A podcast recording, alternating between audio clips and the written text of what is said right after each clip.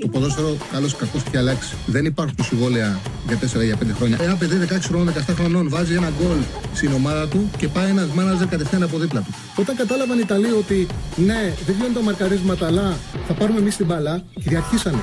Το χέρι του βοηθού, το χέρι του το μόνο που μπορεί να κάνει είναι να στηριχτεί και για να μην πέσει κάτω. Με το αριστερό και με το δεξί δεν το βάλει το χέρι. Το, το, το, χέρι του δεν θα συνεχίσει να κινείται. Το βάλει στο πισινό του. Α, μ' αγαπάτε, δηλαδή, Τσάρλι, μ' αγαπάτε. Εννοείται, εννοείται, εννοείται.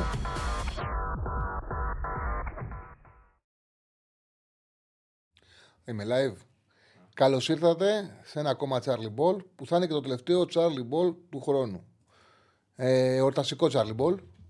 Ε, το επόμενο θα είναι 4 Ιανουαρίου. Δηλαδή βγαίνω σε, μια, βγαίνω σε άδεια. Εκπομπές δεν θα έχει γενικά την επόμενη εβδομάδα, έτσι δεν είναι; Αλλά τα, ο Ηρακλής και ο Διονύσης θα ξεκινήσουν 2 Ιανουαρίου. Και ο Ραγκάτσης.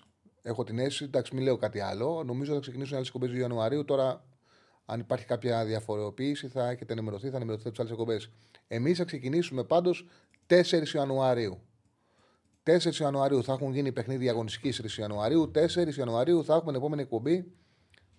Είναι σίγουρο θα είμαστε στο νέο στούντιο 4 Ιανουαρίου, ε; Εννοείται. Στο νέο στούντιο. Δηλαδή η εκπομπή σημαίνει είναι συλλεκτική.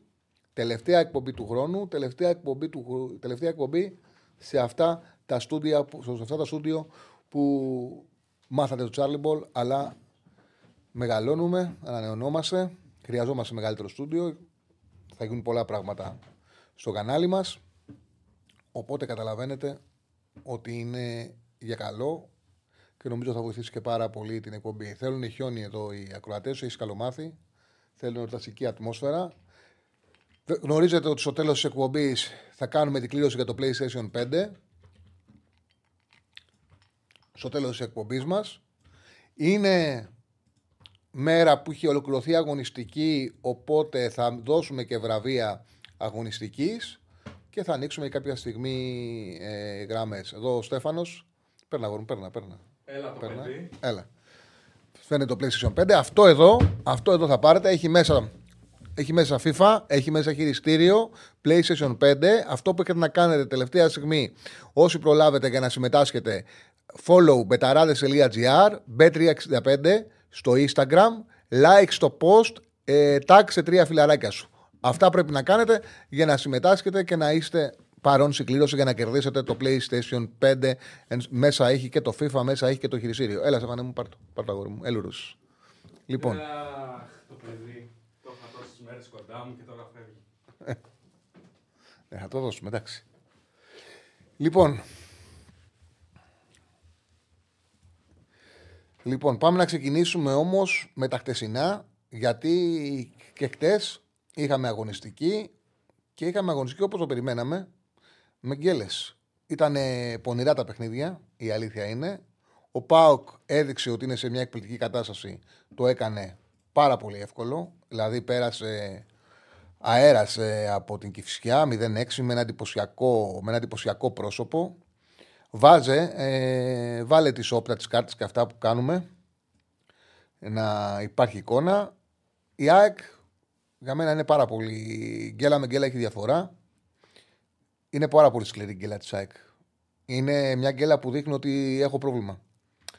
Ε, το να μην έχεις το φορτούνι ακόμα και σε, με έναν αντίπαλο ο οποίος ουσιαστικά δεν είχε τους τρεις καλύτερους παίκτες στην εντεκάδα.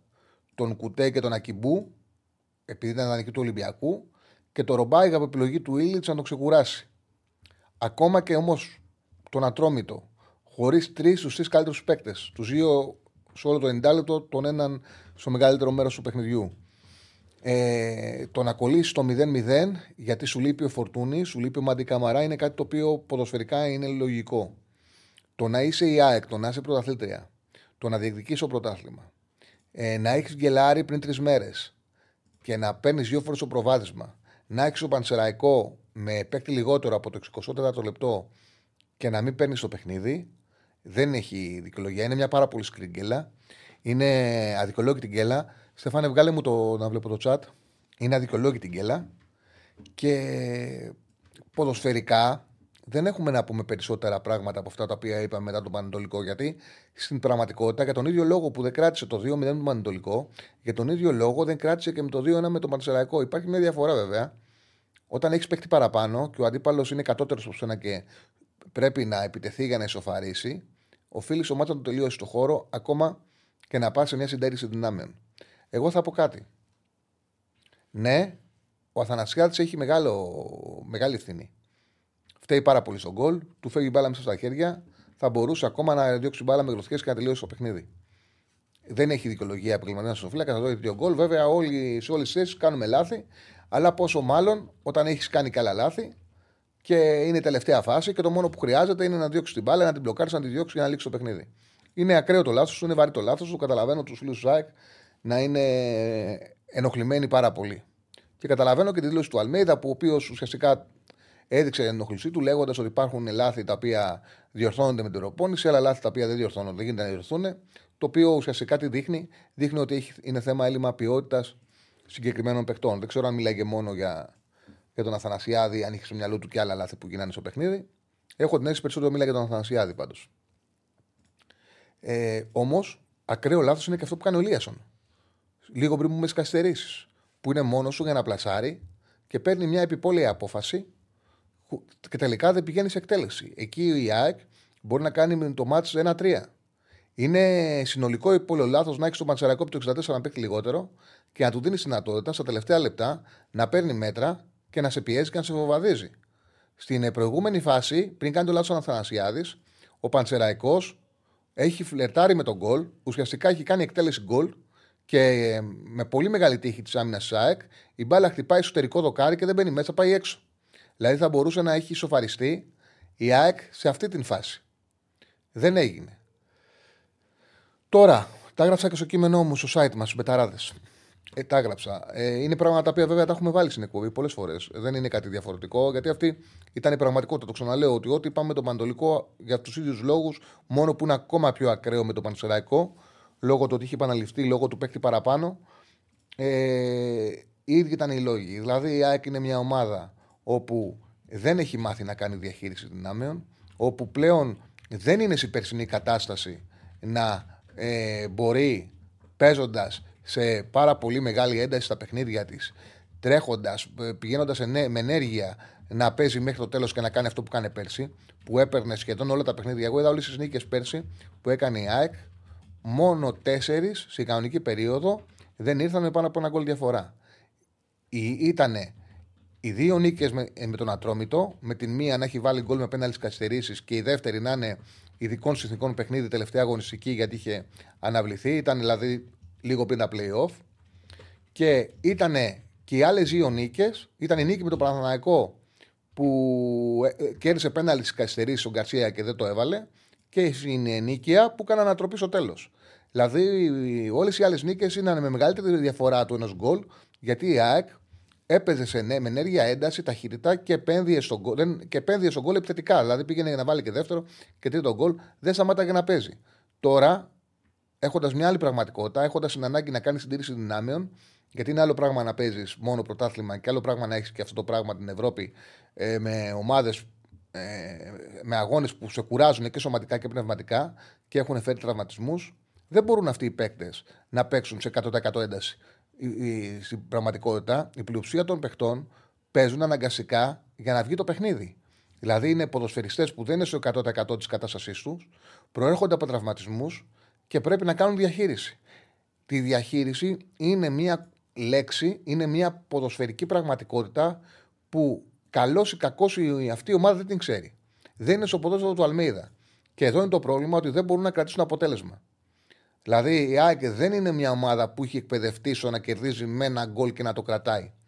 Και το είδαμε και, στο παιχνίδι, και στα δύο παιχνίδια τα οποία έδωσαν τον Πανετολικό και στις αίρε.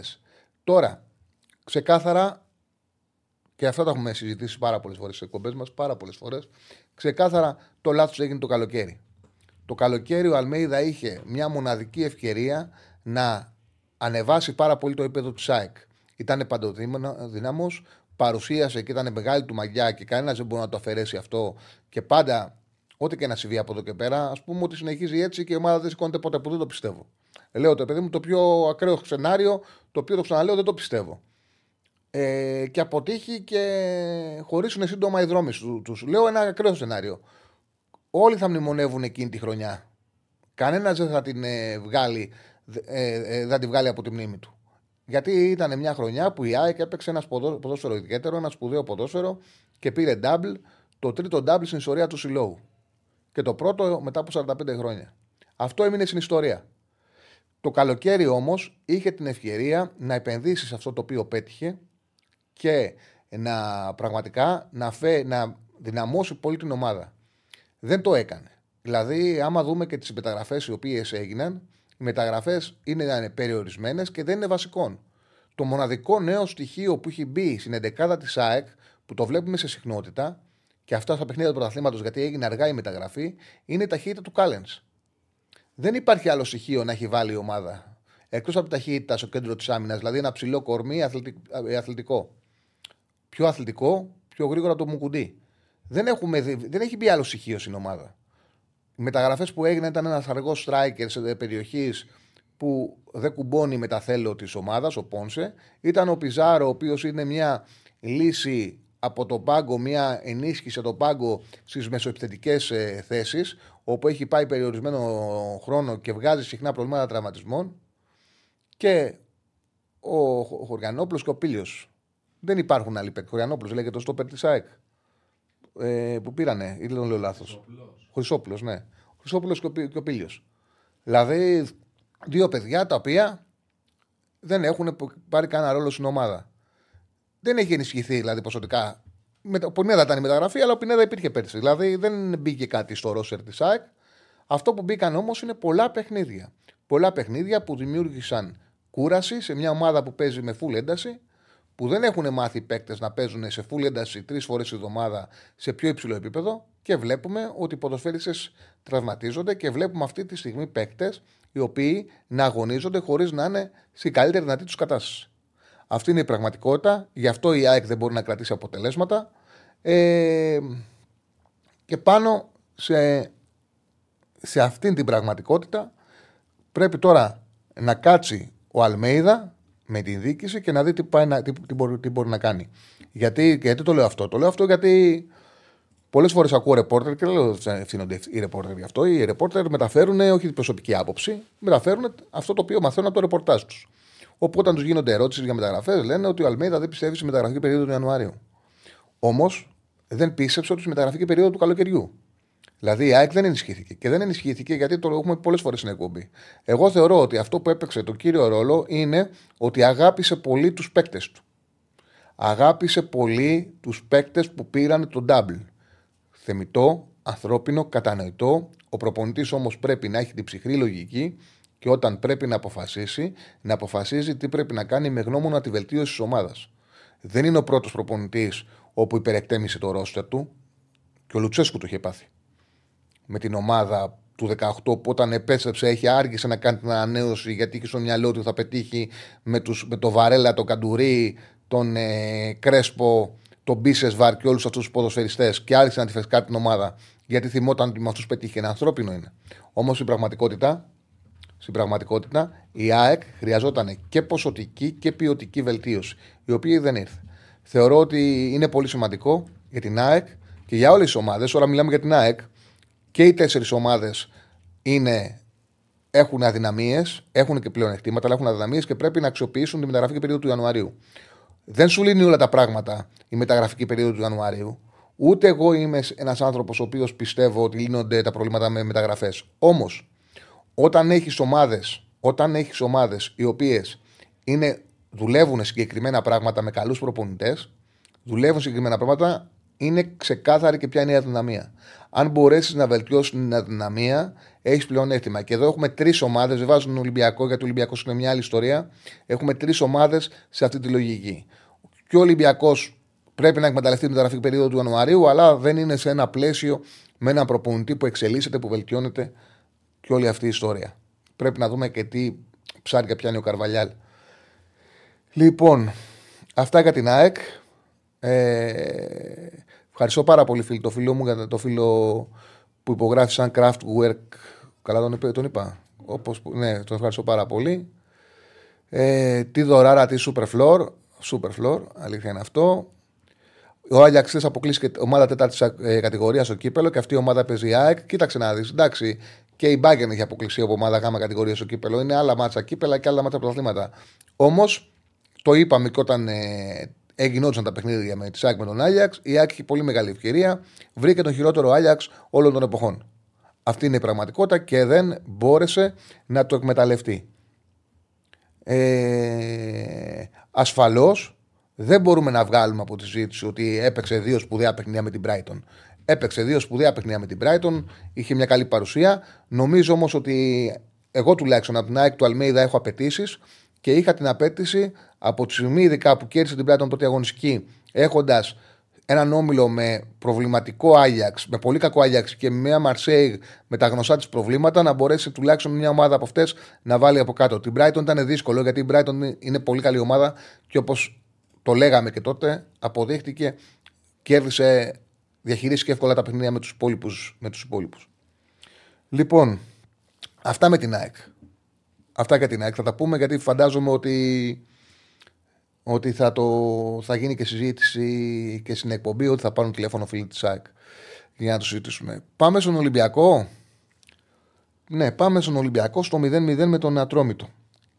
Ε, καταρχάς, να πούμε, να, να επαναλάβω ότι δεν είναι περίεργο ποδοσφαιρικά. Το περιμέναμε κιόλας.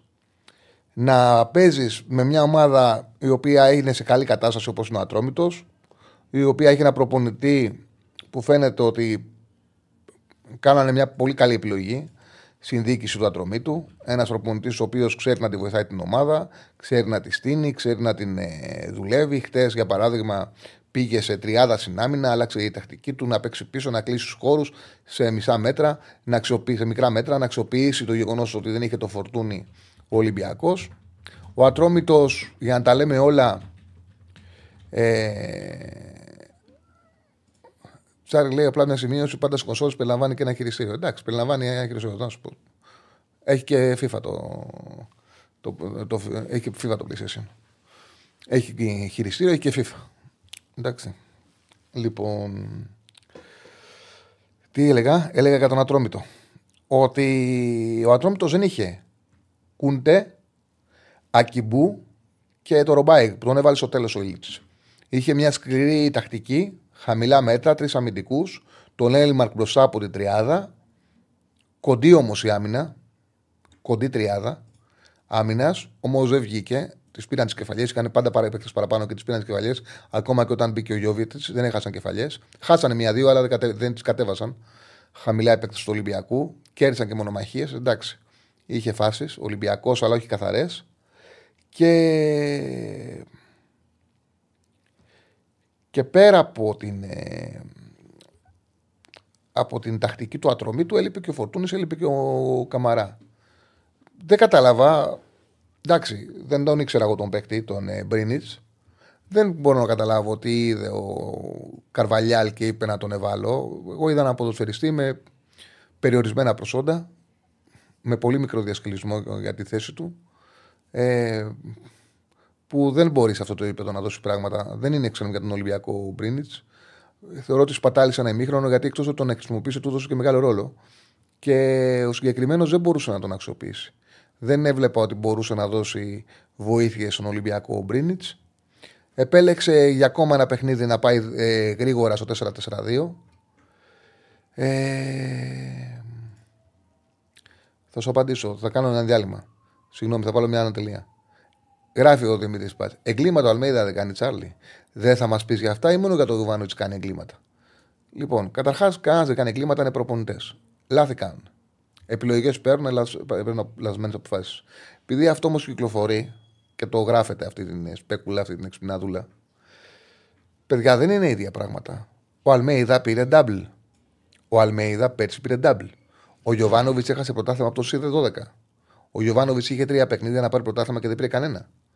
Ε, ο Αλμέιδα, ο, ο Παναθναϊκό δεν έχει παίξει την μπάλα που έχει παίξει η ΑΕΚ του Γιωβάνοβιτς το τελευταίο 1,5 χρόνο. Ο Αλμέιδα δεν έχει εξαφανίσει κάποιον παίκτη, ο οποίος του βάλε γκολ σε ντέρμπι στο 96 και τον εξαφάνισε και δεν τον ξανάβαλε. Και όταν τον ξανάβαλε, του βάλε δύο γκολ. Υπάρχουν μεγάλες διαφορές. Λάθη κάνουν όλοι. Ο Γιωβάνοβιτς φέτος τον έλεγχο του Ρώσερου τον έχασε. Αυτή είναι η πραγματικότητα. Την ομάδα της σκέφτηκε λάθος για πολύ μεγάλο χρονικό διάστημα. Δεν σημαίνει ότι δεν είναι πολύ καλός προπονητής. Είναι πολύ καλός προπονητής. Εδώ κάνουμε κριτική, συζητάμε. Όμως δεν είναι στην ίδια αφετηρία ο Γιωβάνοβιτς με τον Αλμέιδα. Δεν είναι. Δεν είναι. Ο Αλμέιδα πέρσι πήρε double. Ε, ε, πέτυχε μια πάρα πολύ μεγάλη ιστορική επιτυχία. Και ο Γιωβάνοβιτς ο Παναναναϊκό τον έχει βελτιώσει. Δεν κατάφερε όμως. Άλλος προπονητής, αν είχε χάσει το πρωτάθλημα από μείον 12, σε άλλη ομάδα, από συν 12, σε άλλη ομάδα, το πιο πιθανό ήταν να μην παρέμενε. Βέβαια, στο Γιωβάνοβιτς, επειδή λόγω του Γιωβάνοβιτς ο Παναναναϊκό έκανε πρωταθλητισμό, πολύ σωστά ο Παναναναϊκό επένδυσε. Και πάρα πολύ σωστά ο Παναναναϊκό συνεχίζει και τον κρατάει. Και ε, εγώ είμαι ο πρώτος που λέω ότι δεν έχει περιθώριο ο Παναναναϊκό να αντικαταστήσει τον Γιωβάνοβιτς. Τον έχει ανάγκη. Τον έχει ανάγκη. Και έχει ανάγκη να καθαρίσει το μυαλό του και να βρει και, και να δουλέψει καλύτερα με το ρόστερ του. Αυτή είναι η πραγματικότητα. Άφησε τα αυτά. Εμείς κάνουμε ποδοσφαιρική. Εγώ κάνω ποδοσφαιρική ανάλυση, λέω τις απόψεις μου. Τώρα αυτή η βλακεία που κάθεσε και γράφεται και στο, και στο Twitter και ανεβάζεται και, ότι έχασε, λέει, ανεβάζανε χτε, έχασε λέει η ΑΕΚ τεράστιες ευθύνες Γιωβάνοβιτς. Και το γράφατε από κάτω. Εντάξει. Αυτό είναι λίγο μια. έξυπνο είναι, αλλά το παρακάνετε δεν έχει και. Δεν έχει και δράκο. Δηλαδή, ok, okay, δεν είναι στην ίδια αφετηρία δύο προπονητές. Δεν είναι στην ίδια αφετηρία. Δεν έχει κάνει. Πείτε μου ένα, κάτι αντίστοιχο. Ο, ο Αλμέιδα, του Αλμέιδα οι ευθύνες είναι διαφορετικές. Δεν είναι επιλογών. Είναι ποδοσφαίρου. Το πρόβλημα της ΑΕΚ ποιο είναι; Ότι δεν έγιναν μεταγραφές το καλοκαίρι, έμεινε το ίδιο ρόστερ και οι παίκτες με το ποδόσφαιρο που παίζει ο Αρμέιδα κουράζονται πολύ. Αυτή τη στιγμή βλέπουμε παίκτες που δεν είναι σε καλή κατάσταση. Πρόβλημα μεγάλο είναι. Μεγάλο πρόβλημα είναι. Το ότι ίσως να είναι και χειρότερο να μην έχει του παίκτες σου σε καλή ατομική κατάσταση. Όμως είναι μια πραγματικότητα. Δεν είναι λάθη επιλογών, δεν είναι λάθη αποφάσεων. Εδώ ο Παναναναϊκός ο πρόβλημά του είναι ότι έχει λάθη αποφάσεων. Έχει διαφορά.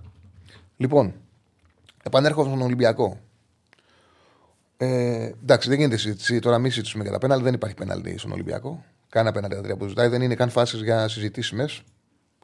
Δεν είναι φάσεις συζητήσιμες. Ο Ολυμπιακός πήρε ένα πέναλ του Μασούρα που πάει να κάνει τρίπλα στον Πανσεραϊκό. Νιώθει ένα κούμπιμα, πέφτει κάτω, αλλά ήταν σε μια προσπάθεια επίθεσης. Εντάξει, τώρα και εύκολο πέναλτι, αλλά μπορούσε να δοθεί. Τώρα τα πέναλτι τα οποία συζητάνε για τον ματς ο Ατρόμητος είναι να σταματήσει κάθε κουβέντα. Δηλαδή, ok. Okay. Okay. Ο Ολυμπιακός δεν είχε καθόλου δημιουργία. Καθόλου δημιουργία. Του έλειψε πάρα πολύ ο Φορτούνης.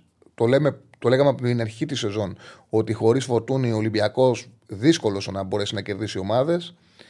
Και αν ο Ατρόμητος είχε δικαίωμα να χρησιμοποιήσει τους, ε, τον Ακιμπού, τον Κουντέ και ήταν φρέσκος ο Ρομπάι, γιατί για να μείνει στο πάγκο πάει να πει ότι ο Ηλίτ έκρινε ότι δεν είναι σε καλή κατάσταση. Το πιο πιθανό ήταν ο Ατρόμητος να είναι πιο ε, απειλητικός σε παιχνίδι χώρου, πιο απειλητικός και, να και να πάρει ακόμα και το μάτς.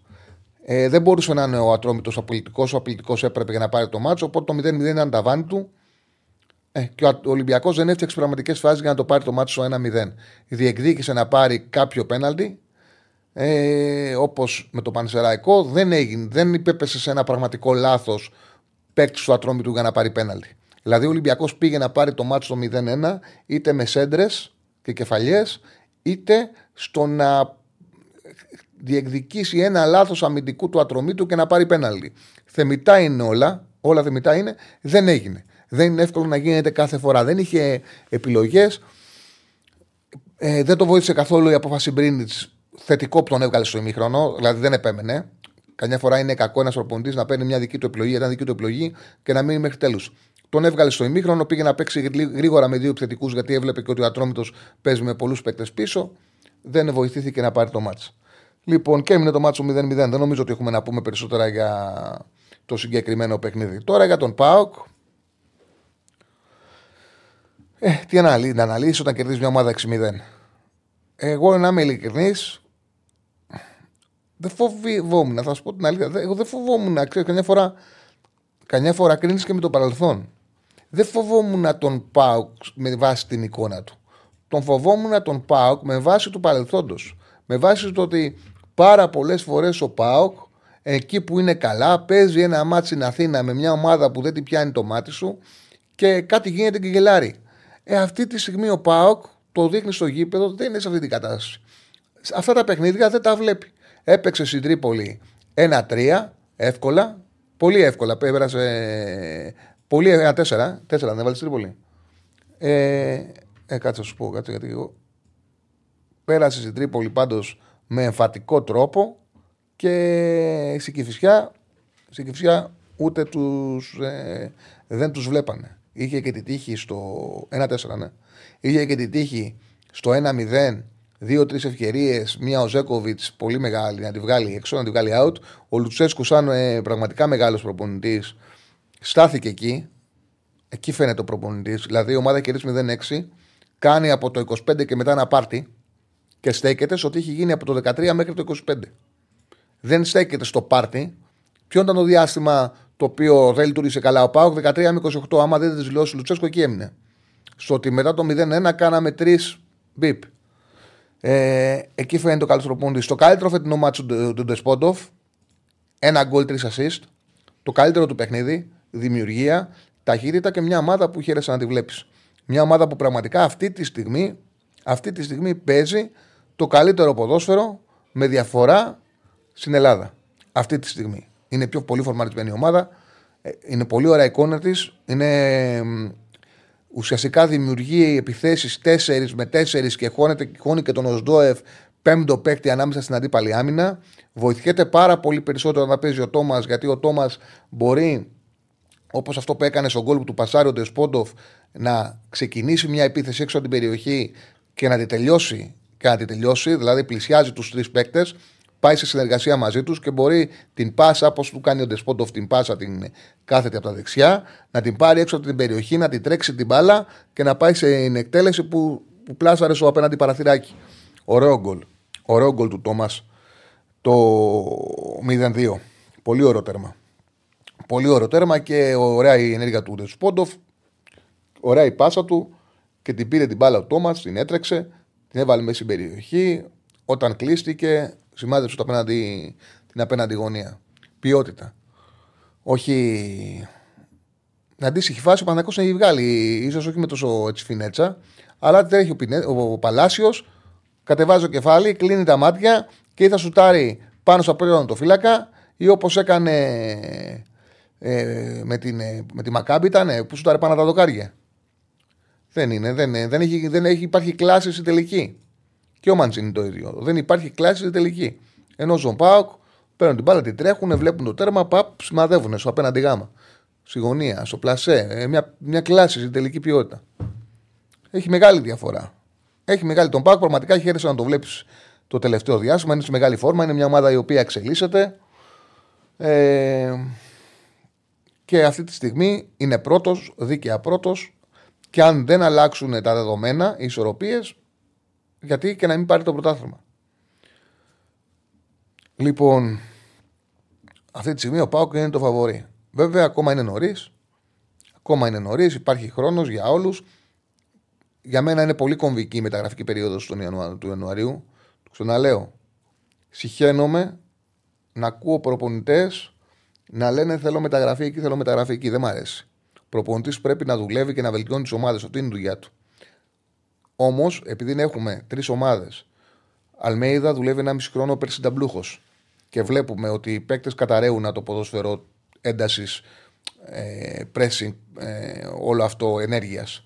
Και χρειάζεται ενίσχυση η οποία δεν ήρθε το καλοκαίρι. Έπρεπε να γίνει περισσότερες. Πρέπει να υπάρξει ενίσχυση το καλοκαίρι που δεν υπήρξε. Γιωβάνοβιτς, μισή χρόνια. Λουτσέσκου, μισή χρόνια. Είναι δουλειές συγκεκριμένες όπου τώρα τους βλέπουμε, πάνε για πρωτάθλημα, είναι κοντά, είναι κοντά και ο Ολυμπιακός, όπου εκεί υπάρχει και μια απόφαση το καλοκαίρι να επενδύσουν σε, ένα, σε στόπερ οι οποίοι είναι κατώτεροι από τις υπόλοιπες θέσεις και φαίνεται ότι υπάρχει και ένα ποσοτικό πρόβλημα στο ρόλο του Ολυμπιακού. Στον άξονα, για παράδειγμα, ειδικά στον άξονα. Οπότε και οι τέσσερις, αλλά μιλάω για τους τρεις που έχουν τους ίδιους προπονητές, υπάρχει μακροχρόνιο πλάνο, δουλειά, όπου τώρα την βλέπεις και όταν υπάρχει μια δουλειά που την παρακολουθείς, καταλαβαίνεις εδώ, εδώ και εδώ θέλουν μεταγραφές. Οπότε είμαστε σε αυτό το σημείο. Και επειδή είναι πολύ κοντά, όποια ομάδα καλύψει τις αναμίεσει έχει περισσότερα ε, πιθανότητα να πάρει το πρωτάθλημα. Λοιπόν, αυτά. Πάμε να, να βγάλουμε, να δώσουμε βραβεία. Πάμε να δώσουμε παρέα με τον Σέφανο Συνατινό πάντα. Ακούρα στου εργάτε της εκπομπής. Με την Πέτρια 65. Κάντε εγγραφή, κάντε like, τελευταία εκπομπή του χρόνου. Δώρα δίνουμε, βραβεία δίνουμε, αναλύσεις κάνουμε, διαφωνούμε, συμφωνούμε. Νομίζω ότι γίνεται σε ένα πάρα πολύ ωραίο πολιτισμένο επίπεδο. Ακόμα και ε, όσοι θεωρείτε ότι αδικό ευνοώ κάποιον, ε, οι συζήτησει πάντα είναι ωραίες, ποδοσφαιρικές, πολιτισμένες.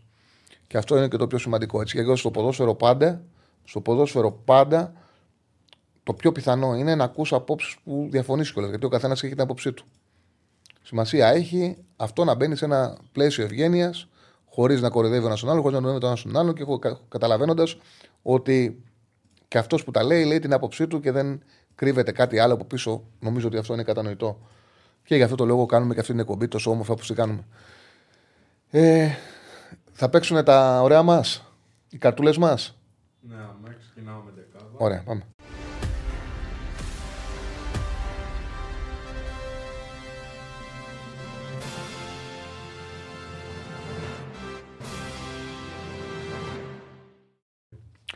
Πολύ ωραία. Πάμε να δείξουμε πάμε τους υποψήφιους για τη θέση του καλύτερου ανατοφύλακα. Μισό λεπτό μόνο δώστε μου. Μισό λεπτό να οργανωθώ κι εγώ.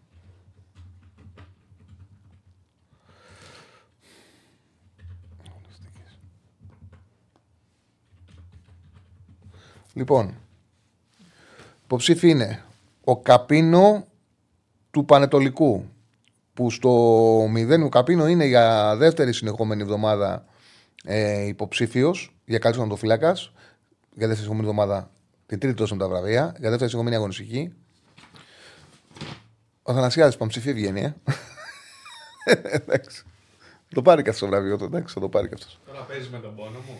Ε, ε, ε, Παμψηφί τον βγάζω.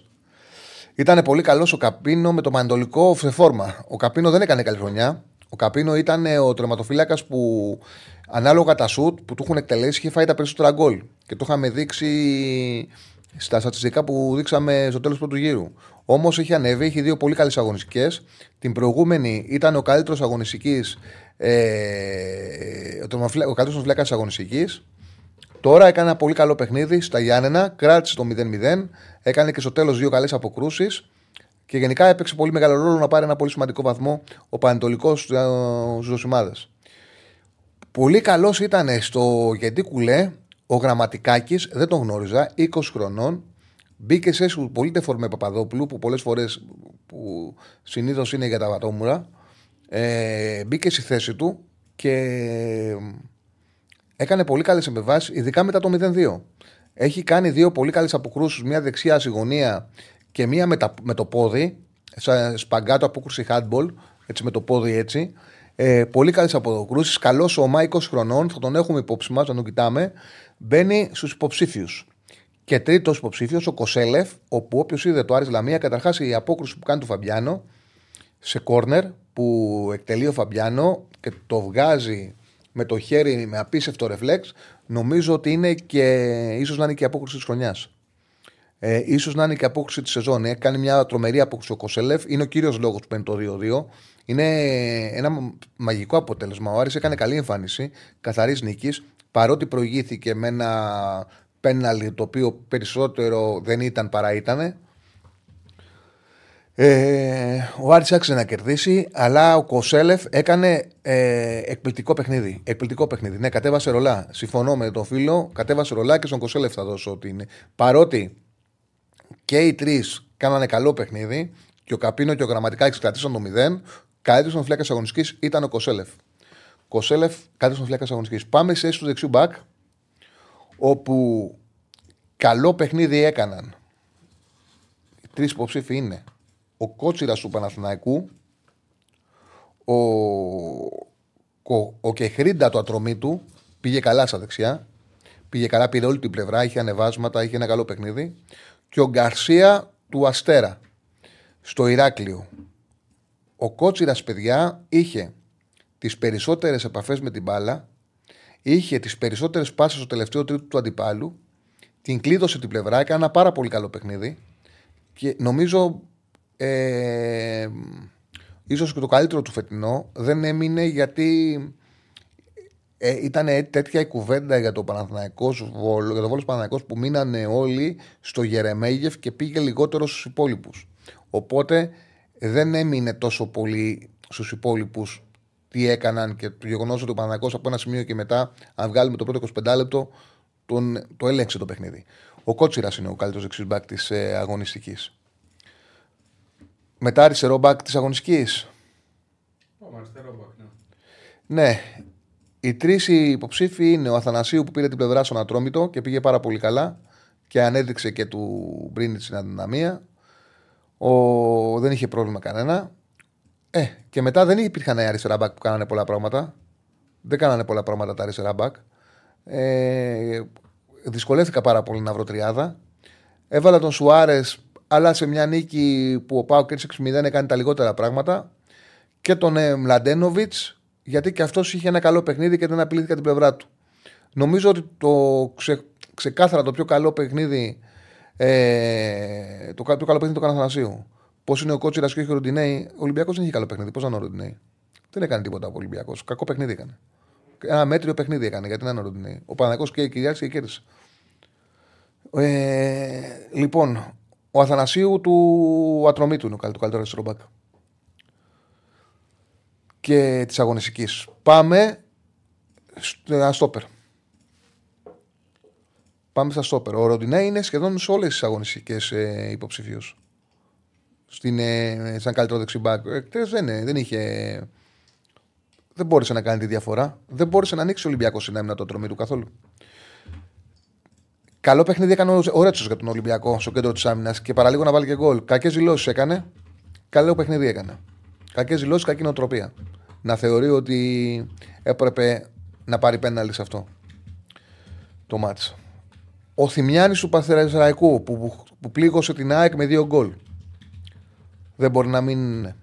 Ο Αράο ο οποίος ε, ηρέμησε το κέντρο άμυνας του Παναθηναϊκού. Ηρέμησε το κέντρο άμυνας του Παναθηναϊκού ξεκάθαρα αράω. Ε, έδωσε μια ηρεμία σε ένα χώρο που πανικοβάλλει το Παναθηναϊκός. Βγήκε ο Γετβάη και ο, και ο Παναθηναϊκός έδωσε ασφάλεια και ουσιαστικά κάλυψε τα λάθη του Πέρεθ που ήταν πολύ κακός σε 6. Και Τζαβέλας, ο οποίος από την τριάδα στην άμυνα είχε τη μεγαλύτερη συμμετοχή. Βέβαια, Έκανε και ένα-δύο που με εκνευρίσανε. Ε, Ακατανόητες αμπαλοσύνε. Δηλαδή του έρχονταν η μπάλα εύκολα πάνω του και να κάνει κοντρόλ. Έκανε κάτι περίεργα με τα πόδια του και βγάζει μπάλα πλάγιο. Έχανε... Αλλά και η μέση περιοχή έκοψε πολλά και κυνήγησε και σε μια φάση.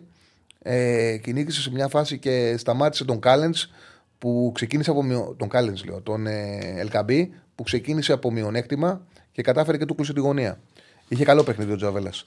Δίδυμο της αγωνιστικής συνάμυνα, ξεκάθαρο Θημιάνη με τον Αράου. Αυτό, το, αυτό είναι το καλύτερο δίδυμο της αγωνιστικής. Λοιπόν, πάμε στη θέση 6 που έχει κάνει, δεν ξέρω, δείτε, παιδιά, πόσο ωραίο pressing κάνει ο Αστέρας ή μάλλον, να το πω από το ξεκίνημα, να το πω, να το πω σωστά. Ο Πόπε είναι, πήρε ο Όφη έναν τελείως διαφορετικό προπονητή από, τον, ε, από αυτό που είχε. Δηλαδή, άσπρο ο Νταμπράουσκας, μαύρο Πεπεμέλ. Ο, ο Νταμπράουσκας ήταν ένας προπονητής ο οποίος έπαιζε με τρεις στην άμυνα. Απέφευγε το πάρα πολύ build-up. Ε, ήθελε σκληράδα. Ήθελε η ομάδα του να έχει τον έλεγχο του παιχνιδιού. Πεπεμέλ, build-up, pressing ψηλά, έχει πάει η ομάδα περισσότερο στον τρόπο που παίζει με το Σίμω. Όμως, όταν βάλεις έναν τέτοιο προπονητή στη, στη διάρκεια της σεζόν και να διδάξεις ένα τελείως διαφορετικό ποδόσφαιρο από αυτό που έπαιζε, δηλαδή ξαφνικά ε, να έχει δίδυμο στο κέντρο της άμυνας από τριάδα και να πεις τώρα σε παίκτες όπως ο Καρό, πάρτε την μπάλα τον Μπάουμαν, δώσε την μπάλα δίπλα στην ε, περιοχή στον back, ξαναπάρει την μπάλα, δώσει τον, στο δεξί στόπερ, να την πάρει ο αριστερός ο, ο δεξίς back, να τη δώσω ένα αμυντικό χαφ και να χτίσουμε παιχνίδια από χαμηλά, αυτό ήταν, είναι πρόβλημα. Δεν γίνεται αυτό το πράγμα. Δεν γίνεται στην, στο, μέσα στη σεζόν. Είναι δύσκολο. Και ο Όφη πραγματικά υπέφερε. Στο δεύτερο γκολ, ο Πέπε Μέλ που ουσιαστικά νικήθηκε το build-up του Όφη, ξεκάθαρα. Και δεν έγινε μια φορά, έγινε πολλές φορές. Ο Πέπε Μέλ ήταν στον πάγκο ε, σοκαρισμένος από αυτό που έλεγε και απογοητευμένος, αλλά βάζει δύσκολα σε μια ομάδα που παίζει κάτι τελείως διαφορετικό. Είναι πρόβλημα. Τέλος πάντων, σε αυτή την ιστορία, ο Γκος που, είναι, το, ο που είναι το εξάρι του Αστέρα ε, βοήθησε πάρα πολύ στο να έχει ψηλά την άμυνα ο Αστέρας και να κάνει pressing και κλεψίματα. Ήταν πάρα πολύ καλός ο Γκος και γι' αυτό το λόγο σε μια αγωνιστική η οποία δεν έχει πάρα πολλά εξάρια που έτσι διακρίθηκαν. Μπαίνει στην ομάδα. Καλός ήταν, πολύ καλά νούμερα έγραψε ο Καραχάλιος του ΠΑΣ Γιάννενα. Όπως πολύ καλός ήταν και ο Ζουλ στο 4-3-3 του Άρη σε μια ήττα, ε, σε μια ισοπαλία σαν ήττα, όπως ήρθε για τον Άρη που ήταν άδικη. Ο Γκος θα πάρει την ε, θέση 6. Φοβερός, ναι. Όπως είχε το παιχνίδι, ήταν πολύ καλός ο Γκος. Πολύ καλός. Ο Γκος θα πάρει τη θέση 6. Πάμε για οχτάρια. Και νομίζω ότι εδώ αρχίζει. Όχι, θα τα λέμε ένα-ένα, να μην τέτοιο, να μην ε, κάνουμε spoiler τι έχουμε. Λοιπόν, οχτάρι, ο Σντόεφ. Παοκάρα δηλαδή από εδώ και μπρος. Δεν σταματιόταν ο Πάοκ χτες. Δεν σταματιόταν. Μας αντιπάοκ TV πάντως. Πότε μα λέγανε εγώ. Στην αρχή της εκπομπής. Τώρα τι λες Παοκάρα, τους μπερδεύεις; Μα, γιατί αφού καλά είπα για τον Πάοκ, γιατί μας είπαν αντιπάοκ. Ε, ναι. Επειδή δεν έβαλες στον τίτλο κάτι για Πάοκ. Δεν έβαλα. Δεν χωράνε, παιδιά, να, να ακούσετε τι γίνεται. Ακούσετε τι γίνεται. Για να μην το παρεξηγείτε. Ούτε εγώ δεν τα ξέρω όλα. Άμα δείτε οι τίτλοι, δεν έχουν. Δηλαδή ουσιαστικά είναι κομμένοι. Δεν, έχουν, δεν βγαίνει μια ολοκληρωμένη πρόταση. Δεν, μπορείς, δεν του χωράει το YouTube να βάλεις μεγάλους τίτλους. Οπότε εγώ ξεκινάω και, μου, τα, και τα στέλνω και μου τα κόβουν. Και μου κόβουν λέξεις. Δηλαδή, εγώ στο τίτλο είχα στο μυαλό μου να βάλω και ο δίκαια πρώτος ο Πάουκ, πέρασε και φυσικά. Δεν χωράνε. Οπότε τα, τα συμπιέζουμε, τα συμπιέζουμε, τα συμπιέζουμε και κάνουμε ένα μικρό τίτλο που πολλές φορές δεν βγαίνει κοινωματικό περιεχόμενο. Δεν έχει ουσιαστικά, δεν έχει, δεν, δεν έχει άρθρα, δεν έχει. Δεν, δεν βγαίνει πραγματικό νόημα. Είναι πώς κάνεις τις μεταδόσεις ο, ο, ο Πρίντεζης που, που, που λέει, λέει ονόματα και λέξεις χωρίς να έχουν, ξέρεις, χωρίς να έχουν τον ουσιαστικό τους αντωνία τους, τα, τα, λέει έτσι. Είναι έτσι, τα γράφουμε με τον ίδιο τρόπο. Ε... Οχτάρι, ο Σντόεφ, ο οποίος ο Σντόεφ έβαλε τον κουλάκι του πάλι.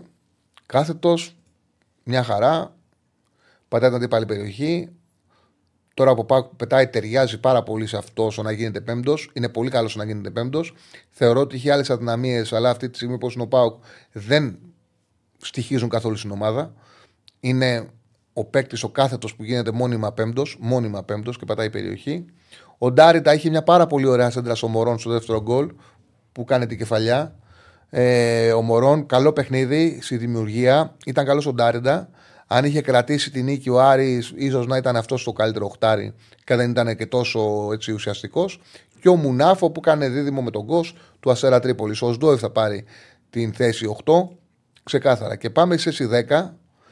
Στη θέση 10 έκανα έτσι μια έτσι. Πήραξα λίγο πέρα από αυτά που συνηθίζω. Γιατί εντάξει, ψάχνοντας και για δεκάρια, θα έπρεπε να βάλω δηλαδή μετά τρίτο δεκάρι τον ε, Γκατσίνοβιτς πέρα από το Μουργκ, ο οποίος είχε γκολ και assist, το Ρεγκή του Αστέρα, που ξεκάθαρα έκανε ένα πάρα πολύ καλό παιχνίδι στο γιατί κουλέ και είχε και assist. Ε, δεν υπήρχε κάποιο δεκάρι να περάσει. Δηλαδή το ξαναλέω ότι τον Κατσίνοβιτς θα βάζε κάτι τρίτο, ο οποίος δεν έκανε και κάτι. Οπότε σκέφτηκα ότι ο Ανίδης, δηλαδή τι μένει στην αγωνιστική, μένει στην αγωνιστική ότι ο Παναγιακό κέρδισε όταν γύρισε πίσω ο Ιωαννίδης σαν δεκάρι πίσω από τον Φορ και μπήκε ο Γερεμέγεφ. Σε αυτό το 30 λεπτό ο Ιωαννίδης ήταν πολύ καλός και έδωσε και την assist δύο λεπτά αργότερα που πέταξε τη μεγάλη πάσα στον ε, Γερεμέγεφ και έκανε ο Γερεμέγεφ τον γκολ. Κοντρόλ, προσποίηση έξω την περιοχή και βλασέ. Εντάξει, χωρίς συζήτηση. Απλά δικαιολογώ γιατί έβαλα στην τριάδα των δεκαριών τον Ιωαννίδη. Το θεώρησα πιο σωστό να βάλω τον ε, Ιωαννίδη από το να βάλω ε, τον Τσούμπερ, τον Γκατσίνοβιτς. OK, okay, σε ένα παιχνίδι που η ΑΕΚ έπρεπε να το έχει καθαρίσει. Τον Τσούμπερ τον έβαζαν. Η ΑΕΚ πραγματικά έκανε αυτό που έπρεπε. Να βάλει τρίτο γκολ. Ήταν μια πολύ αποτυχημένη ημέρα για την ΑΕΚ. Δεν αξιοποιήθηκε και ο Τσούμπερ που δεν αξιοποιήθηκε το αριθμητικό πλεονέκτημα της ΑΕΚ. Έπρεπε η Τσούμπερ, Λιβάι, Γκατσίνοβιτς να το καθαρίσουν.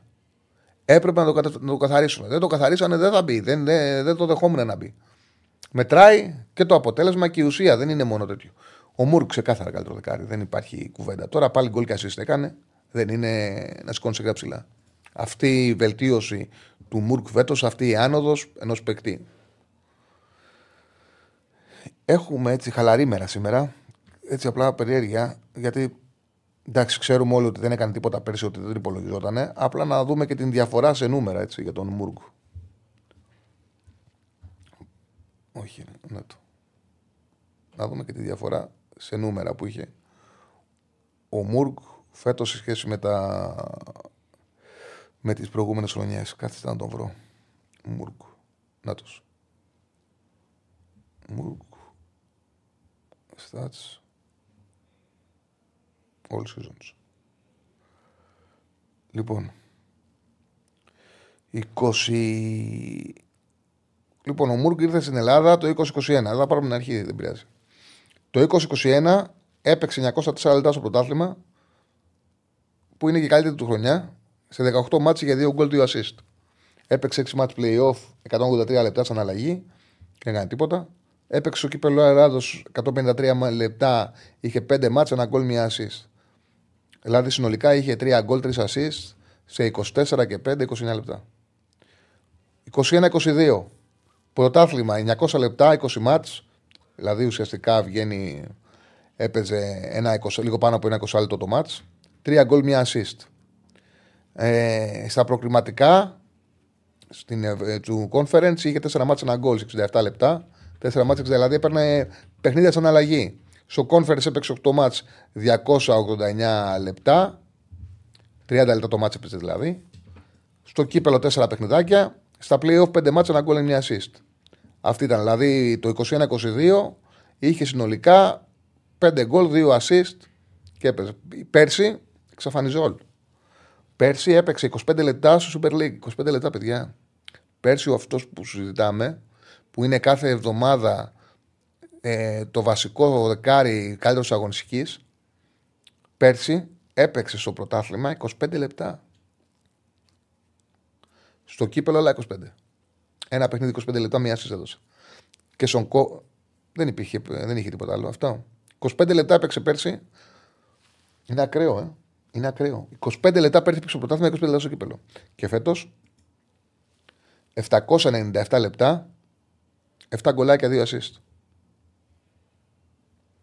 7 γκολάκια, 2 assist. Στι ε, στατιστικές κατηγορίες ο Μούργκ εδώ τώρα στατιστικά παίκτες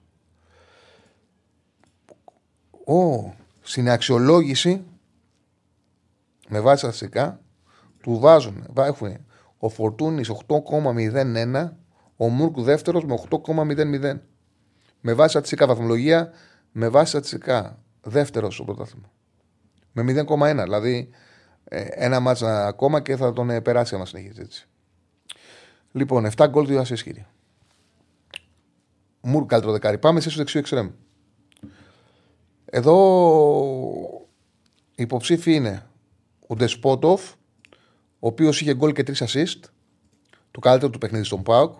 Εύκολο βέβαια, βρήκε χώρους, βρήκε μέτρα, βρήκε μια ομάδα να πετάει, αλλά και αυτός γκολ 3 assist. Καλτσάς, ο οποίος Καλτσάς ε, έδωσε την ασή στο πρώτο γκολ και πήρε το πέναλτι στο δεύτερο και ήταν πολύ σημαντικός στο pressing, η πίεση.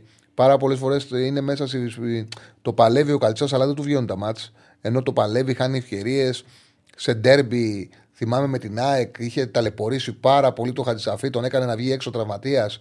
Ε, Όμως δεν το βάζει με τίποτα και είχε κακά τελειώματα ε, τελειώματα έλλειψης ποιότητας. Στο γιατί κουλέ ήταν και χρήσιμος και στην αποτελεσματικότητα και βοήθησε πάρα πολύ τον ε, Όφη να πάρει το παιχνίδι. Πάρα πολύ το βοήθησε τον Όφη να πάρει το παιχνίδι. Μετά από εκεί και πέρα ο, και ο Μούργος του Ματσεραϊκού που έδωσε και την αρχή στο πρώτος γκολ ήταν καλός δρασίριο, ταλαιπώρησε εκείνη την πλευρά της ΑΕΚ. Γενικά το δεξί εξέμ της αντίπαλης ομάδας της ΑΕΚ διακρίνεται. Αυτό έχει να κάνει με πρόβλημα στα αριστερά της άμυνας της ΑΕΚ. Γενικά, αν το προσέξετε, ε, διακρίνεται το δεξί εξτρέμ της αντίπαλης ομάδας της ΑΕΚ. Ε, εντάξει, δεν νομίζω ότι υπάρχει συζήτηση για Ντεσπότοφ. Δηλαδή, αρχίσαμε, άρχισε μετά ο Πάουκ. Δηλαδή, από μια θέση και μετά, οι παίκτες του Πάουκ κάνανε πάρτι. Αριστερό εξτρέμ, η τριάδα δεν είχε πολλούς, δεν, δεν ε, έκαναν πράγματα αριστερή εξτρέμ. Οπότε, Κωνσταντέγιας του Πάουκ που άνοιξε το σκορ και είναι χάρμα οφθαλμών. Ο Γκατσίνοβιτς ε, της ΑΕΚ που παίξει στα αριστερά, εντάξει, μπήκε αναγκαστικά. Και ο, και ο Σλίφκα της ε, Λαμίας. Κωνσταντέγια σου πάω καλύτερο αριστερό ξέρω. Μήπως αυτά τα λες επειδή είσαι αντιπάω; Ε, ε, ναι. Τους έβγαλα όλους, ε. Και πάμε στην τριάδα της επίθεσης. Πάμε στην τριάδα της επίθεσης. Μωρόν Άρης, εκπληκτικός. Ο Μωρόν έβαλε δύο γκολ. Το ένα με πέναλτι. Ωραία κεφαλιά στη γωνία. Είχε ευκαιρία, ήταν πάρα πολύ καλός. Ο Γερεμέγκεφ, ο οποίος κατά την άποψή μου ήταν ο στάρτη, ε, δηλαδή σφράγισε την αγωνιστική. Μπήκε μέσα, απέδειξε ότι είναι αδικημένος. Έδωσε μια νίκη που την είχε πάρα πολύ ανάγκη. Μην κοιτάτε που ήρθε τώρα 3-0. Την είχε μεγάλη ανάγκη την νίκη ο Παναθανικό αυτή και την ξεκλείδωσε ο Γερεμέγεφ. Κατάφερε, αν και ήταν εκτός πλάνων, δεν είχε ρυθμό με αυτό το ύψος να είναι σε καλή κατάσταση, να έχει πατήματα και να σκοράρει. Και ο Λιβάι Γκαρσία της ΑΕΚ, που, OK, okay, δεν είναι assist αυτό που έδωσε, αλλά ήταν ο τελευταίος που ήρθε σε επαφή στο γκολ του Ρότα. Πέτυχε το δεύτερο γκολ, ήταν δραστήριος. OK, okay, δεν έλαμψε, αλλά είχε συμμετοχή. Ο Γερεμέγεφ. Ο Γερεμέγεφ θα ήταν αγιώ ο Μορόν, αλλά ο Γερεμέγεφ ε, την υπέγραψε την αγωνιστική. Είναι δική του η αγωνιστική. Έχει την. Ε, δηλαδή, αν κάποιος θέλει να βγάλει μια. Έχουμε όλη την αγωνιστική και θέλουμε να βγάλουμε μια φωτογραφία για αυτήν, είναι το πανηγυρισμό του Γερεμέγεφ. Λοιπόν, εντεκάδα. Κοσέλεφ. Τη δείχνεις, έτοιμος; Ναι. Κοσέλεφ, Κότσιρα Σιμιάννη Σαράου, Αθανασίου, η τετράδα στην άμυνα. Κόσμιος Ντόεφ, το δίδυμο στον άξονα. Ντεσπόντοφ Κωνσταντέια Μούργκ, τετράδα δίπλα στον Γκος είναι μόνο Πάουκ. Και ο Γερεμέγεφ στην κορφή της επίθεσης. Ε, λοιπόν, από τα σχόλια δεν βλέπω μεγάλες διαφωνίες. Πάνω κάτω, όπως βλέπω ότι οι περισσότεροι συμφωνούν. Χαχαχά, έτοιμοι για, ε, για Champions League. Κοιτάξτε, παιδιά, πάντα στις εντεκάδες βγάζουμε τις εντεκάδες της αγωνιστικής. Δεν βγάζουμε εντεκάδες ανάλογα ποιος μας αρέσει περισσότερο σαν αλλά το τι έκαναν. Τι έκαναν στην αγωνιστική. Οπότε, ναι, νομίζω ότι αξιολογούμε με βάση το τι έχει συμβεί την 15η αγωνιστική του πρωταθλήματος. Λοιπόν, πάμε σήμερα για τον MVP μας.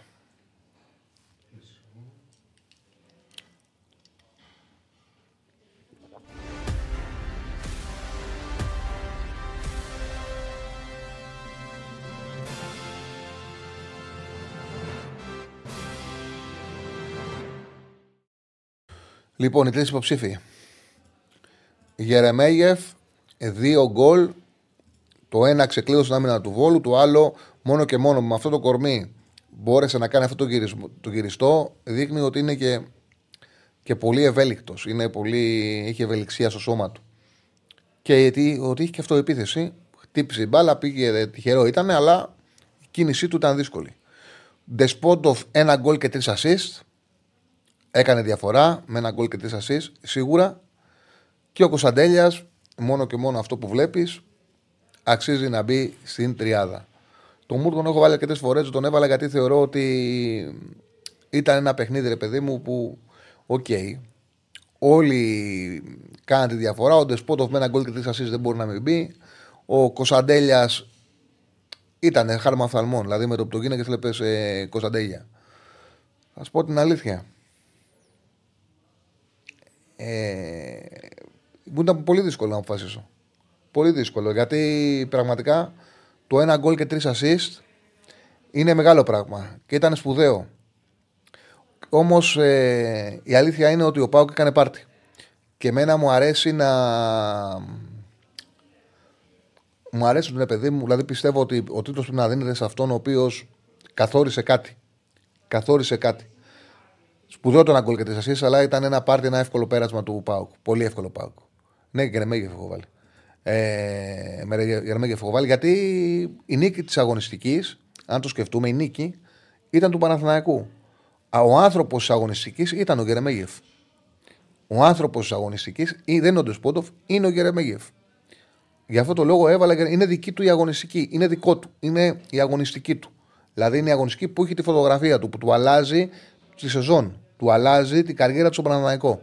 Είναι πιο σημαντικό αυτό που κάνει ο Γερεμέγεφ παρά αυτό που έκανε ο Ντεσπόντοφ. Γι' αυτό το λόγο MVP της αγωνιστικής βάζω Γερεμέγεφ. Ε, Καλύτερος προπονητής υποψήφι. Ε, να μην παίξουμε και το. Ποιο; Το βιντεάκι μας, καλέ.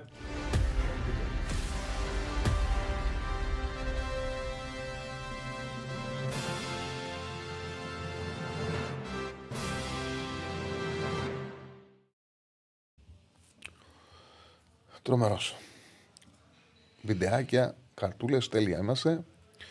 Καλύτερο προπονητή. Γκαρσία, Πανσεραϊκός, που πήρε την ισοπαλία από την ΑΕΚ. Πολύ μεγάλο αποτέλεσμα και παίκτη λιγότερο. Και μια ομάδα πολύ βελτιωμένη σε σχέση με αυτό.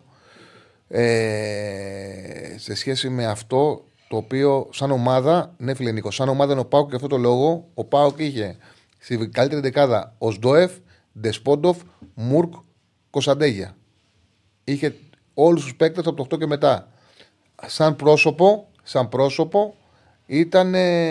Σαν πρόσωπο είναι ο Γερεμέγεφ. Λοιπόν, Γκαρσία 2-2 με ΑΕΚ, με παίκτη λιγότερο, μια ομάδα μεταμορφωμένη σε σχέση με την εικόνα με τον Ολυμπιακό, πιο επιθετικό, πιο επιθετική ομάδα, πιο δημιουργική. Κατάφερε στο τέλος. Πίστεψε, δεν είναι μόνο το Λάσο Αθανασιάδη, το ξαναλέω. Με έχω μείνει πολύ στον Αθανασιάδη. Ο Πανσεραϊκός έχει πλησιάσει και έκανε σου της σοφάρισης στην προηγούμενη φάση που η μπάλα πήγε στο εσωτερικό δοκάρι και βγήκε έξω. Με 10 παίκτες το κυνήγησε. Η Λίτς, χωρίς τους τρεις καλύτερους παίκτες, χωρίς τους τρεις καλύτερους παίκτες, οι δύο δεν παίξαν καθόλου, Κουντέ, Ακιμπού, και ο Ρομπάιχ μπήκε για να παίξει στο κλείσιμο του αγώνα. Πήρε 0-0 τον Ολυμπιακό και είναι και προσωπικό. Δηλαδή, από την ημέρα που έχει έρθει ο Ήλιτσον Ατρόμητο. Ο Ατρόμητος έχει ένα τρομερό σερί αποτελεσμάτων. Τρομερό σερί αποτελεσμάτων. Και, και προέρχεται και από την νίκη με τον. Ε, από την νίκη τον Παναναναϊκό. Έπαιξε δύο ντέρμπι εντός έδρας, κέρδισε τον Παναναναϊκό, έφερε ισοπαλία με τον Ολυμπιακό και έχει μεταμορφώσει την ομάδα του. Και φυσικά ο Λουτσέσκου που κλείνει αυτήν την ε, διαδρομή πάμε στι γιορτές στην πρώτη θέση με εντυπωσιακό ποδόσφαιρο. Εντυπωσιακό ποδόσφαιρο. Ε, Έχοντας βάλει, βάζοντας πλέον τρία γκολ το παιχνίδι. Έχει βάλει 30 γκολ σε 31 γκολ σε τελευταίες 10 αγωνιστικές. Επειδή ο Λουτσέσκου το πήρε την Τρίτη, το βραβείο του καλύτερου προπονητή, και επειδή είναι αθλητικό και αυτή τη βδομάδα η ομάδα της εβδομάδα η ομάδα της εβδομάδας είναι ο Ατρόμητος που κέρδισε Παναθηναϊκό και πήρε 0-0 στον Ολυμπιακό. Και επειδή το αξίζει, την έχει βελτιώσει πολύ τον Ατρόμητο, τον έχει σκληρύνει, τον έχει μάθει να παίρνει αποτελέσματα. Ε, δεν έχει καμία σχέση η ομάδα που παρέλαβε και αυτή που έφερε. Και αξίζει να το πάρει ο Ήλιτ. Δηλαδή, θεωρώ ότι και την Τρίτη είχε κερδίσει τον Παναθηναϊκό 3-2 και ο Πάουκ πέρασε εύκολα την Τρίπολη, αλλά το έδωσα στο γεγονός ότι ο Πάουκ προσπέρασε εκείνη την εβδομάδα και από τέταρτο που ήταν αγωνιστική με αγωνιστική έγινε πρώτος. Ε, και γι' αυτό το λόγο το έδωσα στον Λουτσέσκου. Τώρα, επειδή απλά κράτησε την πρώτη θέση ο Πάουκ με μπαλάρα, με όλα αυτά που ξέρουμε, με ξάρας και φυσικά, αλλά ο Ήλιτ συνέχισε και σε δεύτερο συνεχόμενο δύσκολο μάτι η ομάδα του αντέ, ε, πήρε αποτέλεσμα. Νομίζω ότι ήρθε η ώρα να το πάρει ο Ήλιτ και είναι και έτσι και δικαίωση για μια πάρα πολύ καλή δουλειά που έχει κάνει στον Ατρόμητο. Πραγματικά. Ήλιτ. Και πάμε στο Βατόμουρο.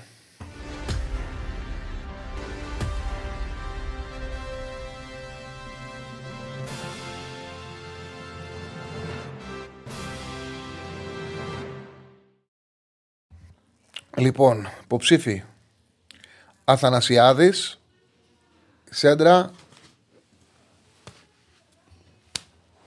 Και χει- το χειρότερο ξέρεις ποιο ήταν. Ότι έκανε το τραυματία. Αυτό ήταν το χειρότερο. Το ότι φεύγει η μπάλα με στα χέρια του, πάει, πιάνει τον αντίπαλο για να σώσει ό,τι μπορεί να σώσει, βλέπει το τρώει και πέφτει κάτω και κάνει 5 λεπτά το τραυματία. Αυτό ήταν το χειρότερο. Αυτό ήταν το χειρότερο. Μαυρία μπαίνει και σε. μπαίνει για να κρα- βοηθήσει το Πανετολικό να κρατήσει το 0-0 σε 10 λεπτάκια. Παίρνει δύο κίτρινες κάρτες. Σε δύο λεπτά τη πήρε την κίτρινη και την ε, δεύτερη κίτρινη. Στα Γιάννα, χωρίς πολλή πίεση, τους άφησε να παίχτη λιγότερο. Τέλος πάντων, στο τέλος πιεσήκανε πάρα πολύ. Είχε και γκολ που ακυρώθηκε για offside το pass. Κράτησε, με το VAR κράτησε το 0-0 ο Πανετολικός. Και το build-up του Όφη. Παιδιά, το build-up του Όφη δεν ήταν μόνο στο δεύτερο γκολ. Άμα δείτε, παιδιά, το build-up του Όφη είναι για να γελάτε με νευρικό γέλιο. Α κάτσει, καθίστε, όποιος θέλετε, να βάλτε έστω τα σημειότυπα να δείτε τις τρεις φάσεις δεύτερο ημίχρονο πρεσάριο Αστέρα Τρίπολης. Τι παθαίνουν οι παίκτες του Όφη, τι κάνουν, τι κάνει αυτός ο, ε, ο Καρό. Εντάξει, ο πέναλ κλωτσά τον αντίπαλο, πέναλ κλωτσά μπάλα κλωτσά τον αντίπαλο, αλλά γενικά τι κάνει ο Όφη στο build-up. Εντάξει, ξεκάθαρα το παίρνει ο Θανασιάδη, αν και θα ήθελα να το δώσω στο build-up του Όφη και για το φίλο το κριτικό που έχουμε τον Κάτι Ρέι. Αλλά το παίρνει ο, το παίρνει ο Θανασιάδη. Το βατόμουρο.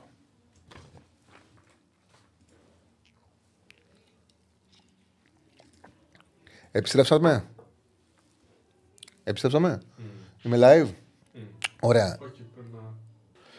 Λοιπόν, ε, ανοίγουμε γραμμές. Ναι, ναι. Ωραία, ανοίγουμε γραμμές. Τι πόλ να βάλουμε; Να βάλουμε για το ποιος θα βγει τέταρτο στη- στο φετινό πρωτάθλημα. Ε, βάλε ό,τι θες. Βάλε το. Βάλε το. Ωραίο είναι. Ωραίο είναι. Βάλε το.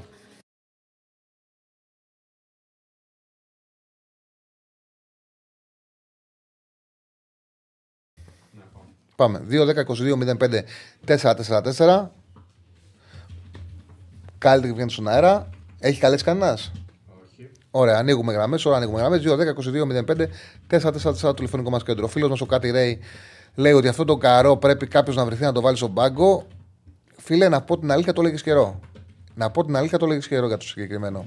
Θεωρώ ότι όχι μόνο εσύ, ότι και η διοίκηση βιάστηκε πάρα πολύ να διώξει τον Ταμπράουσκα. Δεν θα έχει πρόβλημα με τον Ταμπράουσκα. Άστο να τελειώσει η σεζόν και να μην βγει εκτα- εξάδα 8ο ένατος θα έβγαινε. Δεν θα έχεις κανένα πρόβλημα. Μην δημιουργηθεί χάος. Το να αλλάζει ένα προπονητή ο οποίος ξέρει την ομάδα, ξέρεις ότι δεν θα σε κάνει να κινδυνεύσει. Δεν λέω να κινδυνεύσει, αλλά ήταν ανησυχητική η εικόνα με τον Αστέρα. Είναι ανησυχητικό γιατί βλέπεις πάει να διδάξει κάτι άλλο σε παίκτες που εδώ και ένα χρόνο παίζαν κάτι τελείως διαφορετικό. Είναι, τελ- είναι σαν να τους μαθαίνεις άλλο άθλημα. Ε, και η ομάδα είχε σοβαρό πρόβλημα. Δεν λέω, μπορεί ο Παπεμέλ να αποδειχθεί καλός προπονητής, αλλά θέλει το χρόνο του. Θα ήταν καλύτερα μια αλλαγή, άμα ήθελε η διοίκηση να αλλάξει το στυλ ποδοσφαίρου, αυτό να γίνει το καλοκαίρι και να πάρει ένα προπονητή από το Παπεμέλ και να διδάξει κάτι διαφορετικό από το καλοκαίρι και να το εφαρμόσει στο ξεκίνημα της σεζόν. Νομίζω ότι είναι λίγο. Είναι λίγο ρίσκο. Θα δούμε πώς θα πάει. Νιώθω ότι είναι ρίσκο και ήταν λίγο φοβιστική εικόνα του Όφη με τον ε, Αστέρα. Ε, λοιπόν. Λοιπόν. Ε, βάλε καλύτερα ποιος πιστεύω. ότι- Όχι.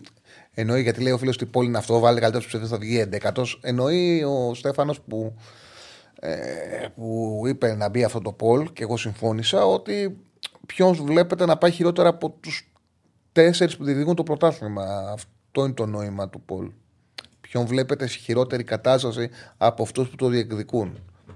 Ε, ξυπνητζίδικο ήταν, οκ. Δεν είναι. Ξυπνητζίδικο είναι. Ε, μήπως... Καλά, και εμένα μου το είπαν, δεν το σκέφτηκα. Οκ, ναι, ρε παιδί μου, ωραίο είναι. Δεν είναι κάτι που λένε με. γράφουν την ε, τέτοια τους ότι ας βάλτε ποιος θα βγει 11, τους θα βάλει 8. Το τέταρτος έχει την ε, σημειολογία του. Έχει τη σημειολογία του, δεν είναι. Ε, την πρώτη φορά βγήκε δέκατος και στην ε, δεύτερη τέταρτος. Όντως τον έφαγε ο Λαφούζο άδικα, αλλά σαν προπονητικά εξιά δεν τον βλέπει το Γιωβάνος για το Δόνι, λέει ο, ο φίλος. Κοιτάξτε να δείτε τώρα. Ο κάθε προπονητής έχει πετυχημένες και αποτυχημένες δουλειές. Άμα δείτε όλων των προπονητών το βιογραφικό, των περισσότερων που έχουν κάτσει, που- που έχουν δουλειά χρόνια. Δηλαδή που είναι προπονητές οι οποίοι είναι από 10 χρόνια μέχρι 20. Βλέπετε μια λίστα και έχουν πετυχημένη δουλειά, αποτυχημένη δουλειά, αποτυχημένη δουλειά, αποτυχημένη δουλειά, πετυχημένη, πετυχημένη. Έτσι είναι. Τώρα ο Δόνης έχει πετυχημένες δουλειές, έχει αποτυχημένες δουλειές, έχει καλά περάσματα, κακά περάσματα. Είναι ένας κανονικός προπονητής. Ο Γιωβάνοβιτς είναι το ίδιο. Ο Γιωβάνοβιτς είναι ένας προπονητής. Ο οποίος πήγε με την Αποέλ. Στα προημιτελικά δεν μπορεί να είναι κακός προπονητής. Στο Champions League δεν μπορεί να είναι κακός προπονητής. Δεν μπορεί να είναι κακός ένας προπονητής ο οποίος πήρε τον Παναγιακό που πήρε και πήρε μαζί του κύπελο και στο τέλος της σεζόν παρουσίασε καλύτερη ομάδα. Όμως, ξαναλέω, δεν το καταλαβαίνετε.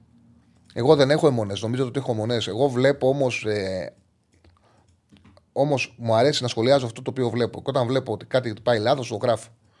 Δεν μπορώ. Είναι μια πραγματικότητα ότι φέτος το Ρώσε του το έχει διαχειριστεί λάθος. Δεν τον κάνει κακό προπονητή. Είναι όμως ότι. Γιατί είναι άνθρωποι είναι, παίρνουν αποφάσεις όχι μόνο με αυτό που βλέπουν, είναι και άλλα κριτήρια. Έχουν κάνει επιλογές, έχουν γίνει επιλογές από άλλους, πρέπει να διαχειριστούν διάφορα πράγματα και πολλές φορές αυτή η διαχείριση τους οδηγεί και σε κάποια σφάλματα. Έτσι είναι το ποδόσφαιρο. Ο Γιωβάνοβιτς φέτος έκανε κάποια λάθη και αυτά τα οποία γράφω. Σίγουρα είναι καλός προπονητής και σίγουρα μπορεί να γυρίσει η κατάσταση. Ο Παναναναϊκό είναι μέσα στο κόλπο, είναι στο μείον ένα. Είναι μέσα στο κόλπο. Είναι μέσα στο πρωτάθλημα. Μπορεί και να το πάρει. Ε...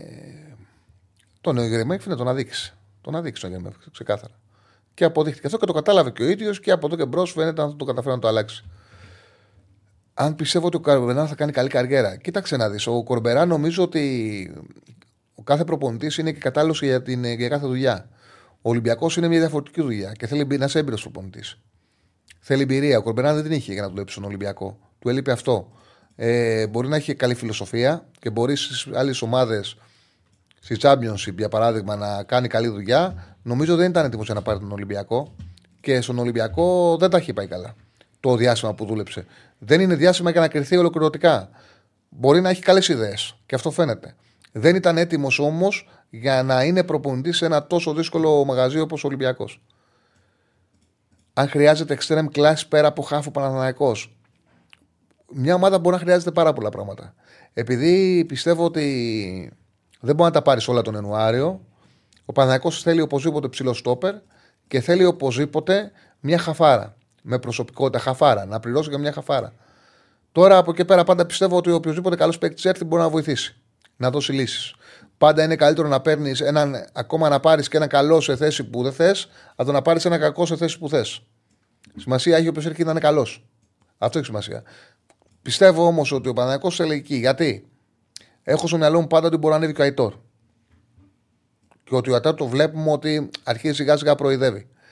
Αν ο Αϊτόρ βγάλει κάποια προβλήματα, ναι, ο Παναθηναϊκός θα θέλει και θέλει παίκτες πέρα από τον Ιωαννίδη, πέρα από τη θέση του φορ, να του κάνουν γκολ και να του εκτελούν με ποιότητα. Έχει πρόβλημα ο Παναθηναϊκός στην τελική εκτέλεση.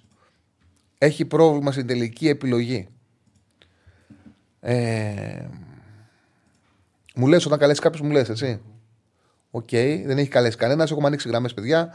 Έχουμε πολύ κόσμο μέσα. Οπότε όποιος καλέσει θα βγει κατευθείαν στον αέρα. Ε, μπορούμε να πάρουμε πρωτάθλημα, Γιώργο λέει. Φίλε, αλλά στα playoff θα παίξουμε την πρώτη εξάδα. OK, okay, αυτά είναι μεταξύ σας. Διαβάζω συνεχώς για το πόσο ομάδες θέλουν τον Μπερνάρ. Τύλιξέ τον μια κορδέλα και στέλνουν το πίσω. Αυτό, αυτό είναι το πρώτο πράγμα, το πιο σημαντικό πράγμα που θα πρέπει να κάνει ο, ο Παπαδημητρίου. Δηλαδή, ο Παπαδημητρίου θα έπρεπε σαν αποστολή να πάρει να ξεφορτωθεί ο Παναγικό Συμβόλο τους Σπόρα και του Μπερνάρ και να μπορέσει να δώσει αυτά τα λεφτά σε καλύτερους ποδοσφαιριστές.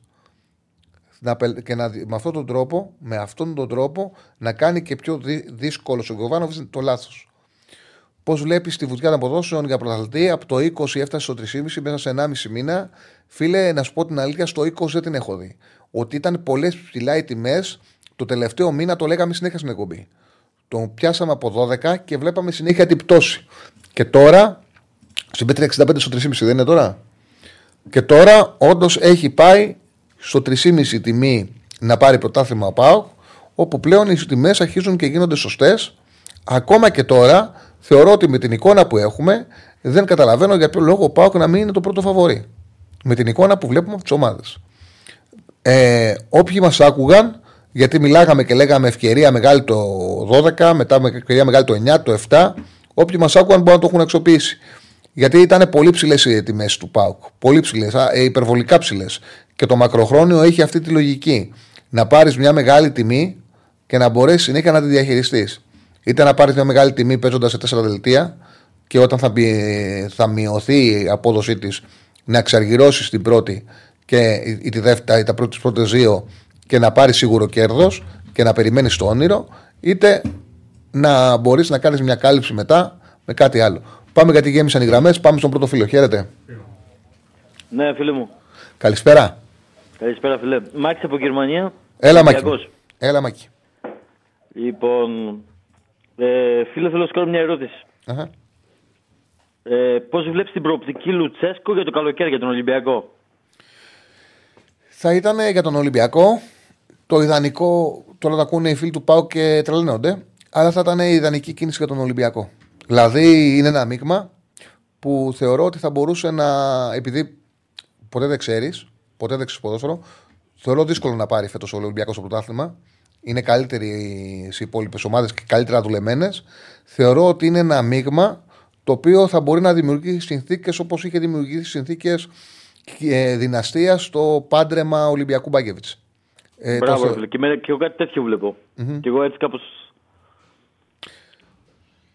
Ναι, νομίζω Αυτό ότι... λίγο. Ναι, νομίζω ότι θα μπορούσε να δημιουργήσει τις συνθήκες. Να αλλάξει όλο το σκηνικό του ποδοσφαίρου και να κυριαρχήσει για πολλά χρόνια ο Ολυμπιακός. Θα ήταν ένα, είναι ένα πάντρεμα το οποίο ο ανταγωνισμός θα το βλέπει σαν βόμβα. Εγώ το βλέπω και κάπως πιο, το βλέπω και κάπως πιο διαφορετικά. Δηλαδή το βλέπω ότι στην Ευρώπη θα μπορούσαμε να κάνουμε πολύ καλύτερα πράγματα με τον Λουτσέσκο. Φαίνεται ότι το έχει ρε παιδί μου ο άνθρωπος. Παιδιά, παιδιά, επειδή έχει γίνει χαμός ο τσάτ με αυτό το βόμβα που έριξες, μην αντιδράτε. Είναι φίλος του Ολυμπιακού και σου λέει ο, ο Λουτσέσκο έχει τριετές συμβόλαιο που άμα δεν κάνω λάθος τελειώνει το καλοκαίρι. Δεν πρέπει να κάνω λάθος.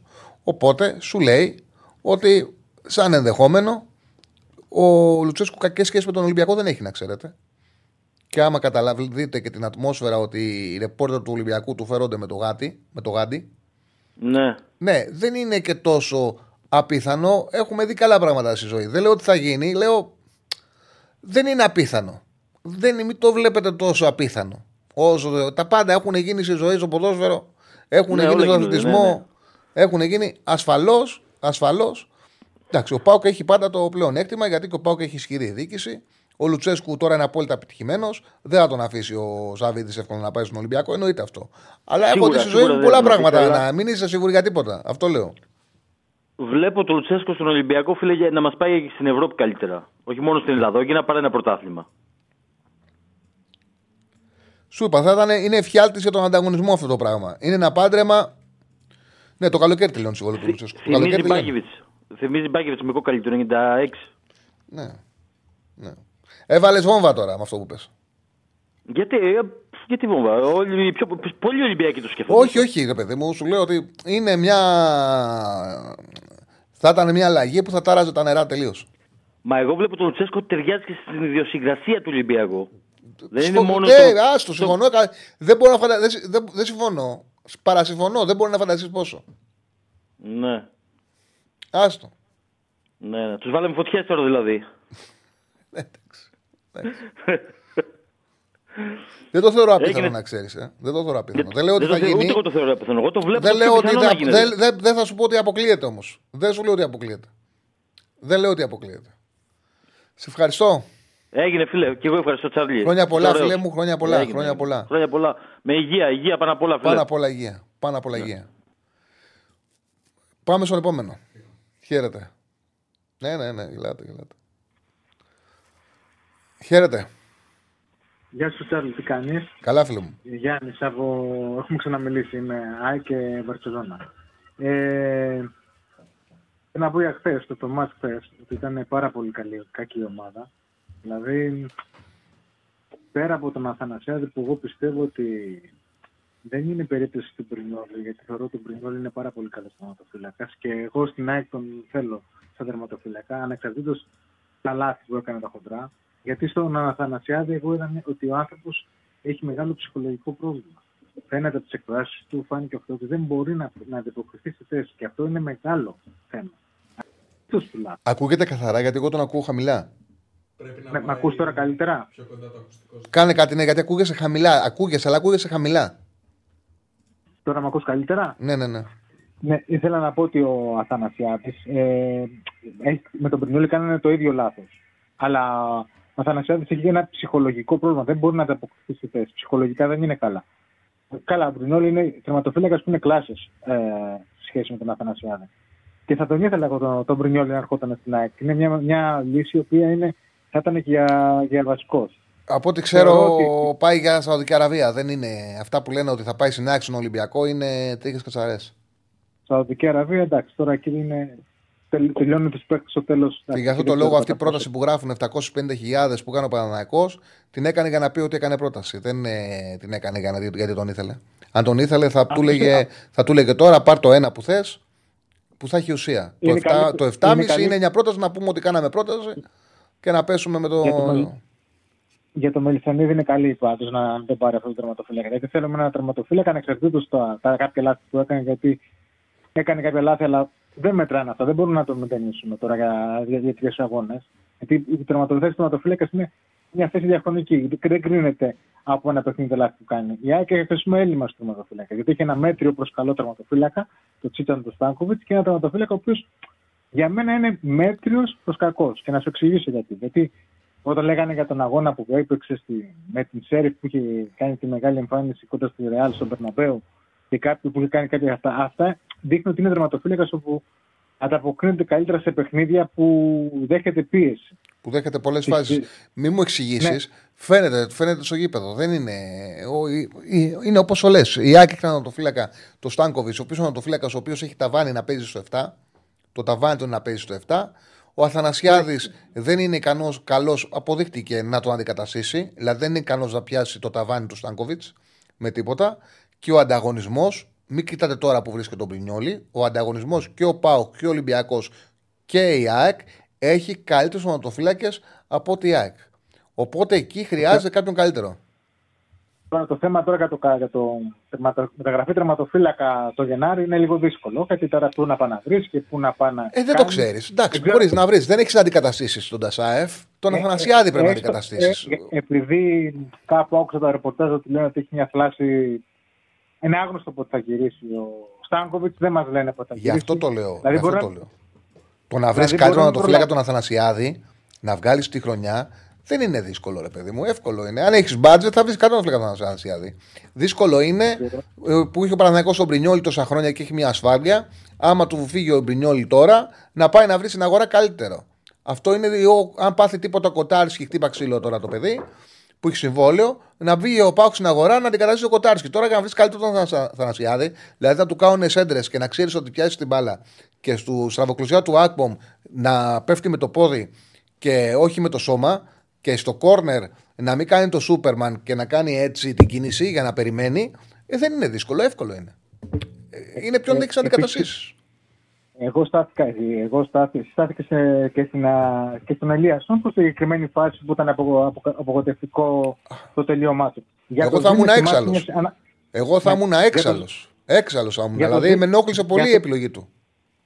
Για το Ζήνη πώς σου φάνηκε; Εμένα που Και γέλαγε κιόλας τελείωμα ο παρά. Ελίασον. Και ο, Ζή, ο, Ζήνη, και ο Ζήνη κάτι τέτοιο έκανε. Ναι, ναι. Και ο Ζήνη για μένα ήταν. Και ο Ζήνη σε μια φάση παραπαρόμοια έκανε κάτι αυτό. Δεν μπορούσε. Δηλαδή δεν μπορείς τώρα να κάνει. Έχει, είναι, έχει απογοτεύσει ο Ζήνη, δεν είναι ακόμα έτοιμος παίκτης. Και επίσης θεωρώ ότι ο Αλμέδα πρέπει να βρει, ε, να βρει μια λύση. Είναι καλό είναι το παιχνίδι, καλό το pressing. Και πρέπει να καταλάβουμε ότι το προπονητή, ώστε το να στηρίζουμε τον προπονητή και να κάνουμε κριτική, γιατί στην ΑΕΚ υπάρχει ένα, μια προσωπολατρία. Γιατί τα παιχνίδια, γιατί άμα στραβώσει με τον, με τον, με τον Ολυμπιακό το μάτς, που πας με τον Αθανασιάδη, γιατί πότε νομίζω 6, ε, αρχές ε, ε, Γενάρη που έτσι με τον Ολυμπιακό, δεν θυμάμαι ημερομηνία, στο, στο Καραϊσκάκι. Και στραβώσει άσχημα το παιχνίδι με τον Αθανασιάδη, αν δεν είναι τον Στάνκοβιτ, πώς θα σταθεί μετά; Δηλαδή ο Μαλμέδα δημιούργησε μια ομάδα με προσδοκίες. Αλλά πρέπει κάποια στιγμή, καταλαβαίνω ότι το πλάνο αυτό που είναι πολύ με το πρεσάρισμα, το να κερδίζει μπάλας, να παίζει τον τρόπο του ποδοσφαίρου που είναι και πέρυσι ήταν και θεματικό. Αλλά βλέπουμε ότι φέτος δεν μπορεί να το πει. Πρέπει να βρει έναν τρόπο να μπορέσει να δεις μια δεύτερη εναλλακτική λύση. Γιατί ο κόσμος διψάει. Ο κόσμος θέλει, να, θέλει να μην έχουμε τη συνέχεια του 18. Εγώ δεν σου λέω να χάσεις το. Εγώ το, το, το μάτσα απογοητεύτηκα πολύ με το Πανσεραϊκό του Μάτια Δεν μπορούσα να το δω. Α χάσω το πρωτάθλημα. Δεν είπα θα πάρω φέτος το πρωτάθλημα. Αλλά δεν είναι εμφανίσεις αυτές του Πανσεραϊκό. Δεν τι να πω τώρα. Και, και λένε και μερικοί ε, αγγλίδες φίλοι μου λένε Α, για τον Πάο Πάο έκανε 6 γκολ και φυσικά πλάκα. Δηλαδή με πολύ ωραία μπάλα. Εμείς με την Κυφυσιά δεν κάναμε και τα σταυροπάτησα.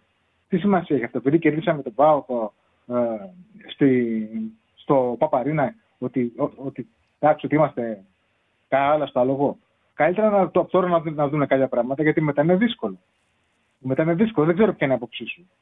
Να χάσεις τον τίτλο να το παλέψεις, αλλά να, να κάνεις κάποιες αλλαγές. Δεν μπορεί να πάει δεν μπορεί να γυρίσει διακόπτης ε, ε, έτσι όπως είναι η κατάσταση χωρίς να πάρεις και Θα φύγουν δύο Ιρανοί για το κόπα Αφρικα, θα φύγουν για το. Πώς θα, τι θα γίνει, δεν ξέρω. Όχι, όχι. Θέλει, η ΑΕΚ θέλει διορθωτικές κινήσεις και στο τέρμα και στο αριστερό μπακ σίγουρα. Εγώ νομίζω ότι θέλει και ανάσταση στον άξονα.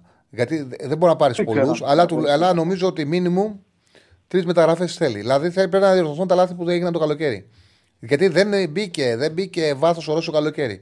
Τώρα δεν πρέπει να ξεχνάμε ότι η ΑΕΚ δεν έχει Ευρώπη και θα μπορέσει ίσως το ρόστερ της να ηρεμήσει και θα πάει σε μια διαδικασία παίζουμε μόνο στα χώρια παιχνίδια με προοπτική να βελτιωθεί η ομάδα στα playoff. Το κακό ποιο είναι; Ότι έχει χάσει η ΑΕΚ παιχνίδια, βαθμούς που ο ανταγωνισμός δεν θα χάσει.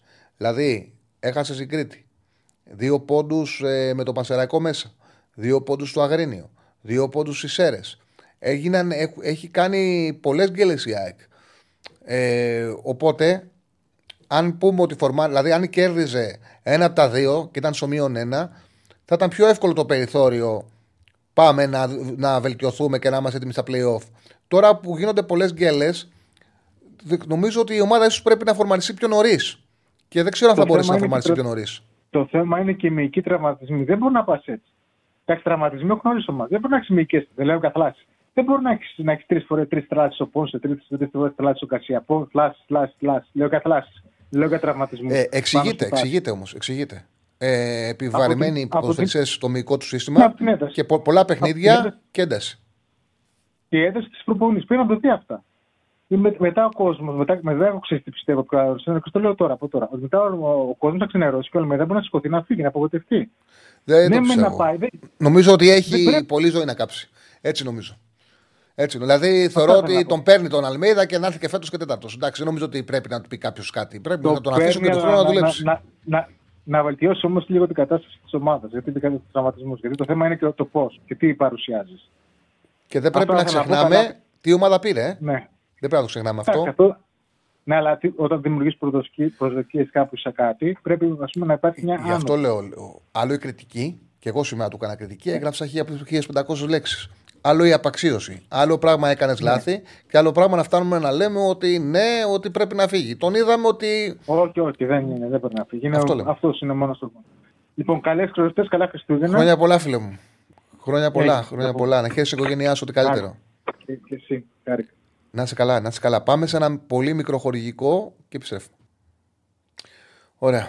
Επιστρέψαμε. Βγάλω ένα λεπτό έτσι στο chat. Έχουμε γραμμές; Ναι. Έχουμε κόσμο περιμένει. Ωραία, πάμε στον κόσμο. Χαίρετε. Γεια σας. Αχιλέας είσαι; Γεια σου Τσάρλι μου. Έλα φίλο μου, τι κάνεις; Ε, ε, ε, υπολόγιζα ότι δεν θα είμαι σπίτι. Σήμερα είμαι σπίτι και βλέπω το φίλο μου. Λοιπόν. Χαίρομαι πολύ που Και, και εγώ φυσικά.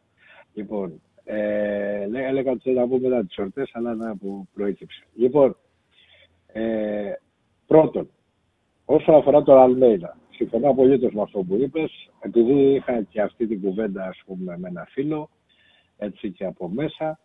Ε, θα σου πω ότι ε, κατά 99% και ξέρεις το περιβάλλον της ΑΕΚ ε, δεν ξέρω, το διαισθάνομαι ρε παιδί μου, δεν θα σου πω ότι ξέρω, γιατί δεν ξέρω, αλλά απλά το διαβάζω νομίζω. Ε, ο Αλμέιδα έχει τουλάχιστον και του χρόνου. Ε. Να κάνει. Ό,τι και να κάνει. Εντάξει. Λοιπόν, ε, έτσι λέω εγώ, έτσι νομίζω. Λοιπόν, ε, τώρα, το θέμα είναι βέβαια να κάνει το καλύτερο δυνατό, πράγμα που το θέλει ο άνθρωπος. Κανένας φοβολητής δεν θέλει να χάνει, έτσι δεν είναι. Ή να έχει γκέλε ή άσχημα πράγματα. Λοιπόν, εγώ νομίζω, εγώ νομίζω ότι, είναι, ότι ε, τα πράγματα θα διορθωθούν εάν, ε, όπως σου είπα, δει λίγο, ε, λίγο το σχέδιο του. Ε, ξέρεις τι έγινε χθες. Ε, τα ρίχνουν πάρα πολύ στον Αθανασιάδη, έτσι δεν είναι; Του έδωσε και εσύ τα Χρυσά Βατόμουρα από ό,τι είδα. Ε, ναι, ναι, αυτό θα το έπαιρνα, εντάξει. Ναι, ναι, είπα, όμως, είπα όμως ότι δεν έφυγε μόνο αυτό, είναι συνολικό. Ναι, ναι, έτσι όπως ε, είναι το concept τέλος πάντων δικός ναι. σωστά, σωστά το έκανες. Αλλά εμένα δεν με απασχόλησε καθόλου. Καθόλου. Το θεωρώ ένα λάθος.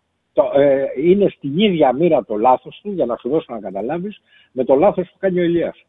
Το είπα στο σήμα της εκπομπής. Δεν ξέρω αν το άκουσα. Α, δεν το άκουσα. Ναι, δεν είναι από την αρχή. Θα μου σκύλια συγγνώμη. Α, okay, ότι στο 89 έχει κάνει. Ε, είναι διαφορετική η θέση του για τη θέση του παρόμοιο λάθος με αυτό που κάνει ο Ηλίας. Το είπα ακριβώς Παρό, όπως ε, Παρόμοιο λάθος. Ακριβώς όπως το λες. Όπως το είπες. Εφόσον το είπες, είμαστε OK. Okay. Λοιπόν, ε, αλλά ε, εμένα δεν με απασχολεί καν αυτό. Εγώ θα σε. Επειδή εγώ τα παιχνίδια της ΑΕΚ τα βλέπω δύο φορές. 9 στις 10 φορές. Τα βλέπω δύο φορές. Θα σου πω το εξής. Και επειδή έχω την τύχη και την τιμή να τα κουβεντιάζω και με ανθρώπους μετά, όπως ε, ενδεχομένως κάνετε κι εσείς. Λοιπόν, ε, με ανθρώπους εννοώ που γνωρίζουν. Ε, θα προσέξεις και με τον Πανετολικό, εάν έχεις σκέφτη και mm-hmm. τα δεις, και με τον Πανετολικό και με τις ΣΕΡΕΣ, ε, από τη στιγμή που, δε, που οι ΣΕΡΕΣ μένουν με 10 παίχτες, ότι στην ΑΕΚ αυτές οι ομάδες, οι οποίες είναι χαμηλής δυναμικότητας ομάδες, κακά τα ψέματα, ενώ όσον αφορά το ρόστερ τους, ε, τις πάνε το πρέσι τουλάχιστον τέσσερις φορές. Με τον Πανετολικό έγινε τέσσερις φορές. Όταν λέω ότι σπάνε το πρέσι, μιλάμε ότι φτάνουν μέχρι την περιοχή της ΑΕΚ με μια τελική πάσα να βγουν τετατέ. Έχεις πολύ δίκιο. Κάτι το οποίο δεν γινόταν πέρσι. Έχεις πάρα πολύ δίκιο. Καθόλου δεν γινόταν πέρσι. Αυτό το πράγμα, αδελφέ μου, δεν το έχει αναφέρει κανείς και δεν είναι το πρώτο παιχνίδι που συμβαίνει. Δεν είναι τα δύο πρώτα παιχνίδια που συμβαίνει αυτό. Δεν είναι. Καλά, δεν συζητάω, δεν συζητάω για την Ευρώπη. Δεν συζητάω για την Ευρώπη. Δεν συζητάω, ας πούμε, για το ότι στον Άγιαξ, παραδείγματος χάρη με τον Άγιαξ μέσα εδώ, ε, ξέρεις κάτι, στέκονται πάρα πολύ στην ευκαιρία του Γιόνσον είναι ε, το κραχτό, ξέρεις το ποδόσφαιρο. Ε, αφορά και εμένα αυτό που στο λέω, έτσι. Ειδικά πιο μικρός όταν ήμουν, που έβλεπα τα πράγματα λίγο διαφορετικά και λίγο με το, πιο πολύ με το θεμικό. Το ποδόσφαιρο είναι ένα άθλημα το οποίο θριαβεύει σημειολογία. Δηλαδή τι, τα highlight. Έτσι δεν είναι. Λοιπόν, ε, δεν είναι όμως για σένα, ας πούμε, παραδείγματος χάρη που αναλύεις το ποδόσφαιρο, ε, ασφαλώς δεν είναι έτσι τα πράγματα. Ή τουλάχιστον προσπαθείς να μην είναι έτσι και σωστά. Και, ναι, εντάξει, και υπάρχουν, μας, κάποιοι, υπάρχουν κάποιες στιγμές, υπάρχουν κάποιες στιγμές που, που πράγματι μπορούν να καθορίσουν ένα αποτέλεσμα. Όμως ναι, ναι, υπάρχει ναι, ένα σύνολο για να φτάσεις εκεί. Μα, μα το γκολ είναι η στιγμή. Ναι. Από μόνο του δεν χρειάζεται κάτι άλλο. Μια μεγάλη απόκρουση σε ένα πέναλτι παραδείγματο χάρη είναι η στιγμή. Εννοείται αυτό το πράγμα. Εννοώ, ρε παιδί μου, περισσότερο. Κατάλαβα τι ναι, κατάλαβα Μπράβο, κατάλαβες τώρα για να μην ναι, ναι. Λοιπόν, ε, ξέρεις τι γίνεται. Μένουν, μένουν πολύ στην ευκαιρία του Γιόνσον. Σου λέει χάσαμε ας πούμε τώρα από την ευκαιρία του Γιόνσον. Ε, τρεις φάσεις, ε, ε, μερικά λεπτά πριν, ο Άγιαξ έχει τρεις φάσεις για θάνατο. Οι οποίες δεν σημειώνονται στα highlights. Ξέρεις γιατί; Γιατί για, για ένα τσακ που λέμε, ε, δεν περνάει τελική πάσα. Είναι τρεις παίχτε του Άγιαξ με, δύο, με τα δύο στόπρι της ΑΕΚ. Για να βγουν όχι τέτα τέτ, με την μπάλα στα δίχτυα μέσα. Κατάλαβε. Ναι. Δηλαδή, αν κάτσεις και παρακολουθήσεις λίγο προσεκτικά και με κρύο αίμα που λέμε τα παιχνίδια, βλέπεις πράγματα, φίλε. Σε όλε τι ομάδε. Δεν μιλάω μόνο για την ομάδα. Βέβαια, ε, τώρα θα μου πεις ποιος να το κάνει αυτό. Αν δεν είσαι, ξέρω εγώ, αυτό. Εντάξει, υπάρχουν, υπάρχουν και λοξοί σαν και εμένα, έτσι. λοιπόν, και κάτι τελευταίο για τα. Και κάτι, ε, απλά το έβαλα σαν προβληματισμό αυτό. Έτσι. Όχι, σωστό, δεν, πολύ σωστό. πολύ σωστό. Δεν το βάζω ότι έχω καταλήξει κάπου. Έτσι. Όχι, εξηγείται. Σαν... Ε, η, η, η ΑΕΚ αυτή τη στιγμή φέτος, όταν παίζουν σε όταν παίζουν σε μεσοεπιθετικέ θέσει ποδοσφαιριστές οι οποίοι είναι, ε, έχουν επιστρέψει από τραυματισμούς, δεν μπορεί το pressing να λειτουργεί όπως λειτουργούσε. Δηλαδή ο Γκαρσία δεν μπορεί να κάνει το pressing που κάνει πέρσι. Ο Αραούχο, ξέρεις, ο Αραούχο είναι- πίσω του δεν υπάρχει. Ο Γκατσινόβιτς Ξέρεις, είναι τον το βλέπει παίζει στο ερώτημα. 25%. Το pressing, Ναι, το ερώτημα- ναι. το δίδυμο στον άξονα είναι στο best yes. Οπότε βλέπεις ότι δεν μπορεί να λειτουργήσει αυτό το πράγμα. Δεν μπορεί να λειτουργήσει όπως λειτουργούσε πέρσι. Είναι, είναι πάρα πολύ σωστό αυτό που έθεσες. Πάρα πολύ σωστό και είναι πραγματικό, sorry. είναι πραγματικό και εξηγείται. Μπράβο. Ξέρεις όμως ποιο είναι το ερώτημα το δικό μου; Είναι ερώτημα, έτσι. Δεν είναι ε, σοφιστία. Είναι ερώτημα. Ειλικρινά είναι ερώτημα. Δεν το έχω απαντήσει κι εγώ αυτό τουλάχιστον. Το ερώτημα το δικό μου, φίλε μου, είναι εάν μια ελληνική ομάδα, μια καλή ελληνική ομάδα όπως είναι η Άρη, μπορεί αυτό το πράγμα να το επαιρετήσει σε βάθος χρόνου. Γιατί κάποιος μπορεί να σου πει, ναι, ρε παιδί μου, αλλά οι τραυματισμοί είναι συγκυριακοί, ας πούμε. Καταλαβες; Λοιπόν, αυτό είναι ένα ερώτημα. Εγώ δεν το έχω απαντήσει. Ε, Δεν είμαι ε, υπέρ, του, υπέρ του σχεδίου αναφαντών όπως είναι πάρα πολλοί συναδελφοί σου, ενώ ε, που γράφουν τα παιδιά για την ΑΕΚ. Όπως επίσης δεν είμαι και επικριτής, ξέρω εγώ, ενδεχομένως όπως κατάλαβα και τον προηγούμενο φίλο. Δεν έχω απαντήσει πραγματικά. Ε, πάντως, σε κάθε περίπτωση, ε, εγώ σέβομαι την ε, σταθερότητα που λέμε. Τη σέβομαι πάρα πολύ. Ίσως επειδή έχω μεγαλώσει κιόλας. Παραδείγματος χάρη, ε, βλέπω το, το σχέδιο παραδείγματος χάρη του Λουτσέσκου, τον Πάουκ. Δηλαδή, εγώ πιστεύω, φίλε, ότι εάν υπήρχε τρόπος ο Πάουκ, ε, όπως είναι τώρα τα πράγματα, έτσι όπως είναι τώρα, ο Πάουκ να βρει ένα μεγάλο στόπερ και ένα μεγάλο χτάρι ε, και, τους, ε, και έκανε μια ένταξη στην ομάδα του, έτσι, σύντομη, ε, τους ε, ε, κούμπονε στην ομάδα του, ε, νομίζω ότι θα ήταν μακράν το πρώτο φαβόρι. Μακράν όμως.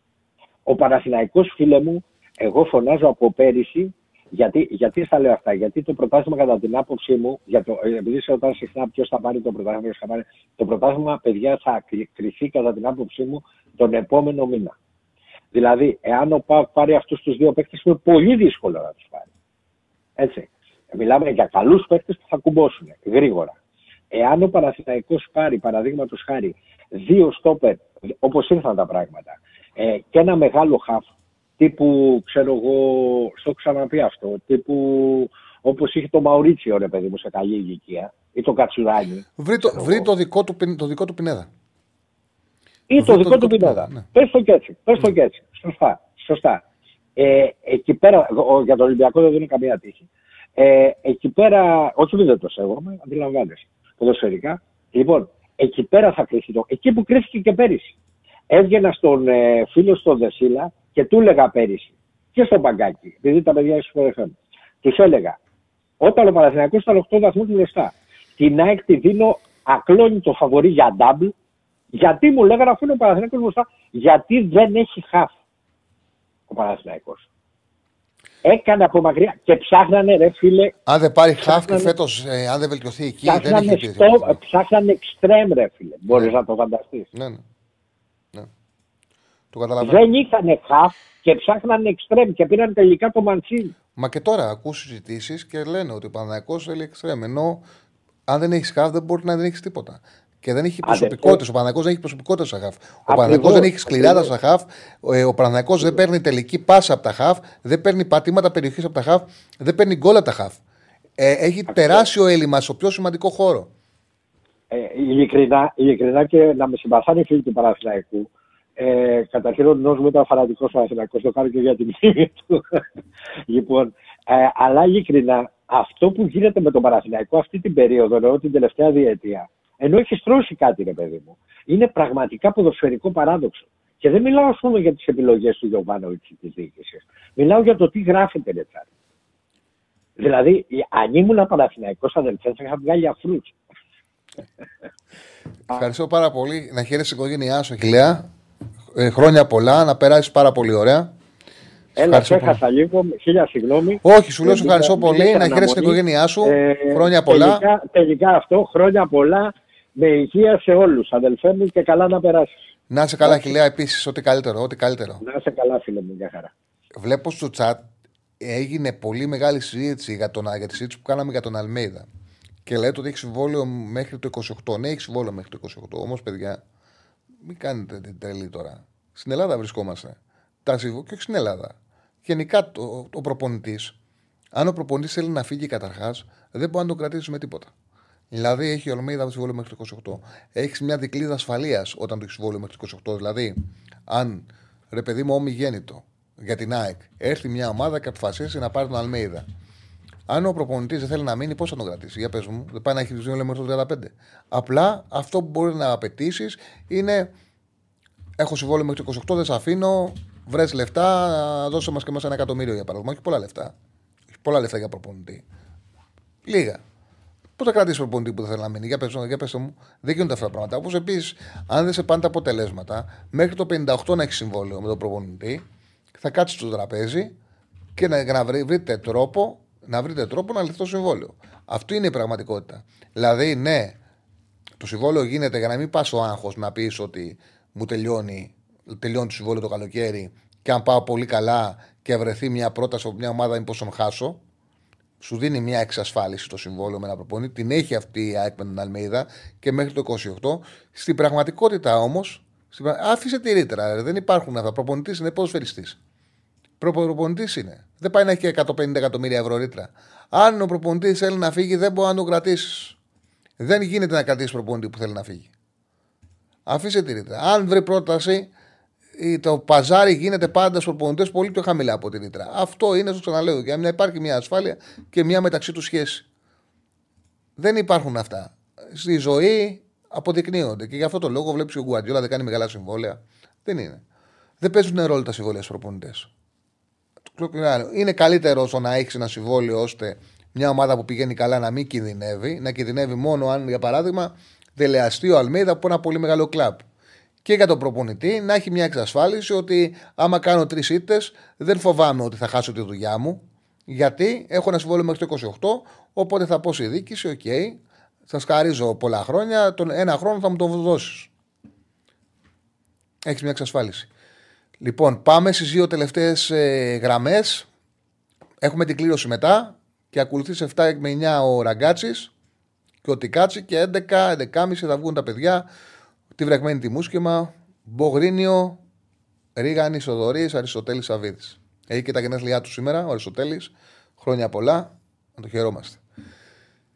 Λοιπόν, πάμε στον επόμενο. Χαίρετε. Χαίρετε. Γεια σου, Τσάρλι, ο Κώστας Σουλαμιώτης είμαι.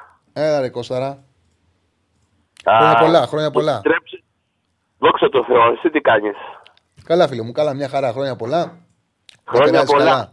Θα σου τα πω στο τέλος. Ναι, ωραία. Θα μου επιτρέψεις Χριστουγεννιάτικα. Δεν έχεις προ... δεν έχεις όση ώρα όπως προηγούμενη φορά. Λίγη ώρα έχεις γιατί έχουμε καλόν έναν και πρέπει να κάνουμε και την κλήρωση και πρέπει να παραδώσουμε. Πάμε. Ναι, ναι, θα μιλήσω γρήγορα. Θα μιλήσω πέστα, γρήγορα. Πέστα, πέστα, Δεν μιλάω συνήθως για άλλες ομάδες, αλλά θα μιλήσω και θα πω δύο πράγματα για τον Ολυμπιακό. Γιατί πάντα ζήλευα το φορτούνι να έρθει στον Παναθηναϊκό. Αλλά ο οποίος φορτούνι, να μου πει κάποιος Ολυμπιακός, από τη διοίκηση μάλλον, έτσι, γιατί διάλεξε να εκτίσει χτες ε, τις κάρτες τη στιγμή που το παιχνίδι ήταν πιο δύσκολο από, τη Λαμία. Ας, ας έκτη την ποινή με τη Λαμία παράδειγμα, την επόμενη αγωνιστική. Ή επαφή έκανε στο ότι έχουν δανεικούς Κούντε και Καμαρά α, τον Ακιμπού και θα το πάρουν εύκολα το παιχνίδι. Το πήραν, Αυτό τον Ολυμπιακό. Το πήραν εύκολα; Αυτή θα, ήταν, αυτή, θα ήταν, αυτή θα ήταν μια τοποθέτηση. Θα ήταν μια τοποθέτηση που θα με ενοχλούσε γιατί δεν μου τους πάει αυτό το ξυμνιζίδικο. Αλλά θα την δεχόμουν. Θα είχε λογική να περάσει την εκπομπή. Αν ο Ολυμπιακός είχε κερδίσει. Ο Ολυμπιακός δεν κέρδισε τον Ατρόμητο. Ο Ατρόμητο σου πήρε 0-0. Τι ναι. νόημα έχει που πήρανε, τι νόημα έχει που κάνει αυτή την τοποθέτηση, δηλαδή. Για μου, αν, να το κάνει φίλο αυτό του Ολυμπιακού, να πει κύριε, κύριε, γιατί μου κόψατε το φορτούνι. Τη Λαμία μπορώ να την πάρω χωρίς το φορτούνι. Τον Ατρόμητο πώς θα την πάρω; Σωστό. Εσύ ναι. τώρα με ποια λογική κάνεις, είσαι Ολυμπιακός, με ποια λογική κάνεις αυτό το σχόλιο, εξήγησε το μου. Το δικηγόρο του διαβόλου κάνω ουσιαστικά. Καλά κάνει τον δικηγόρο του διαβόλου. Okay. Ό,τι θες κάνεις. Και αν μιλήσουμε, αν μιλήσουμε τώρα για προπονητές, αν εμείς μιλάμε για τον Γιωβάνοβιτς ότι κάνει αλλαγές στο 70, τι να πει τώρα χτες ο πάλι θα μιλήσω για έναν φίλο του Ολυμπιακού, που ο Καρβαλιάλ έκανε μόνο μία αλλαγή. Γιατί μόνο μία αλλαγή; Λοιπόν, να φύγω από τον Ολυμπιακό. Να πω ότι ο Ιβάν μετά τον αγώνα με τον Βόλο θα έχει. Νομίζω. μετα- Θα σου, θα σου απαντήσω. Θα σου Ναι. απαντήσω σε αυτό. Νομίζω ότι ο Καρβαλιάλη ήθελε να δείξει ότι το ρόστερ του είναι ελ- ε, ε, ελληματικό και ότι χρειάζομαι πολλούς παίκτες. Αυτή είναι πολύ ωραία εξήγηση. Ναι. Λοιπόν, για τον Ιβάν θα μιλήσω λοιπόν τώρα και θα πω ότι δεν μετάνιωσε που δεν τον έβαζε ως τώρα του Γερεμέγεφ. Μετάνιωσε που τον έβαλε και τον έκθεσε. Έτσι, εγώ αυτό πιστεύω. Κοίταξε να δεις. Δεν νομίζω ότι είναι τέτοιος άνθρωπος ο Γιωβάνοβιτς. Έχει ευθύνη που δεν τον έβαζε. Αυτό είναι πραγματικ... μια πραγματικότητα. Έχει ευθύνη που δεν τον έβαζε. Θεωρώ ότι και ο ίδιος καταλαβαίνει πλέον ότι έχει κάνει λάθος. Υπάρχουν λόγοι που έχει κάνει αυτό το λάθος που έχουν να κάνουν με το ότι δεν είναι δική του επιλογή ο Γερεμέγεφ. Το ότι έχουν να κάνουν ότι οι ανθρώπινοι θέλουν να στηρίξει τον παίκτη που φέρει αυτός και πληρώνει πολύ πιο ακριβά από τον παίκτη που φέρει ένας άλλος και πληρώνεται πολύ φτηνά. Όμως μίλησε με δικαιοσύνη στη συνέντευξη τύπου και νομίζω ότι από εδώ και μπρος ξεκάθαρα ο Γερεμέγεφ θα υπολογίζεται. Θυμάσαι που τα λέγαμε και μου λες εσύ για τον Σπόραρ που τον υποστήριζα ότι άλλαξα τη γνώμη μου και τον θεωρώ τρίτο τον Σπόραρ. Σε Ναι. ερώτηση δημοσιογράφων τι θέση παίζει ο Ιωαννίδης απάντησε ο Ιβάν Στράικερ. Ε, Στράικερ, πες. Ε, Ναι, γιατί υπάρχει περίπτωση στα επόμενα παιχνίδια να δούμε τον Ιωαννίδη ένα ψευτοενιάρι, ένα δεκάρι πίσω από τον Γερεμέγεφ. Αυτό, Εγώ θα, το πιστεύω αυτό με τον τρόπο που μίλησε ο Γιωβάνοβιτ είναι ξεκάθαρο ότι θα γίνεται πλέον στη ροή του αγώνα εκεί που μπαίνει ο Σπόραρ. Θεωρώ ότι πλέον θα μπαίνει ο Ιωαννίδης. Αυτό πιστεύω. Θα μπαίνει ο Γερεμέγεφ. Ο Γερεμέγεφ, ναι. Μάλιστα. Και το άλλο που θέλω να πω και να μην σου κατάλαβω τη γραμμή είναι για το πέναλτι που πήρε ο Άρης με τη Λαμία. Παιδιά, αυτό δεν υπάρχει. Γελάει ο κόσμος έτσι. Πρώτον, δεν βλέπει την μπάλα ο Κορνέλης όταν πέφτει. Και δεύτερον, είναι χέρι στήριξης. Δεν μπορεί αυτό να μην το βλέπει ούτε το βάρκι να δίνει τέτοιο πέναλτι. Δεν γίνονται αυτά τα πράγματα. Έχεις δίκιο, αλλά κοιμήθηκε ο Θεός και πήρε σοπαλία. Η Λαμία έπρεπε να χάσει. Δηλαδή, η εικόνα του αγώνα είναι να κερδίσει ο Άρης και αγόρισε ο πέναλι 2-3-0. Ήταν τυχερής η Αυτό είναι ένα σοπαλία. άλλο θέμα. Ναι, άλλο. Ένα τεράστιο άλλο θέμα. Η συγκεκριμένη φάση πώς δίνεται πέναλτι. Ναι, δηλαδή, παιδί μου, αλλά έχει κάνει στη Λαμία ενώ ο Πανακό Λαμίας έχει ετσούξει. Δηλαδή ήσουν να... και εγώ ήσουν να μπει το 1-2.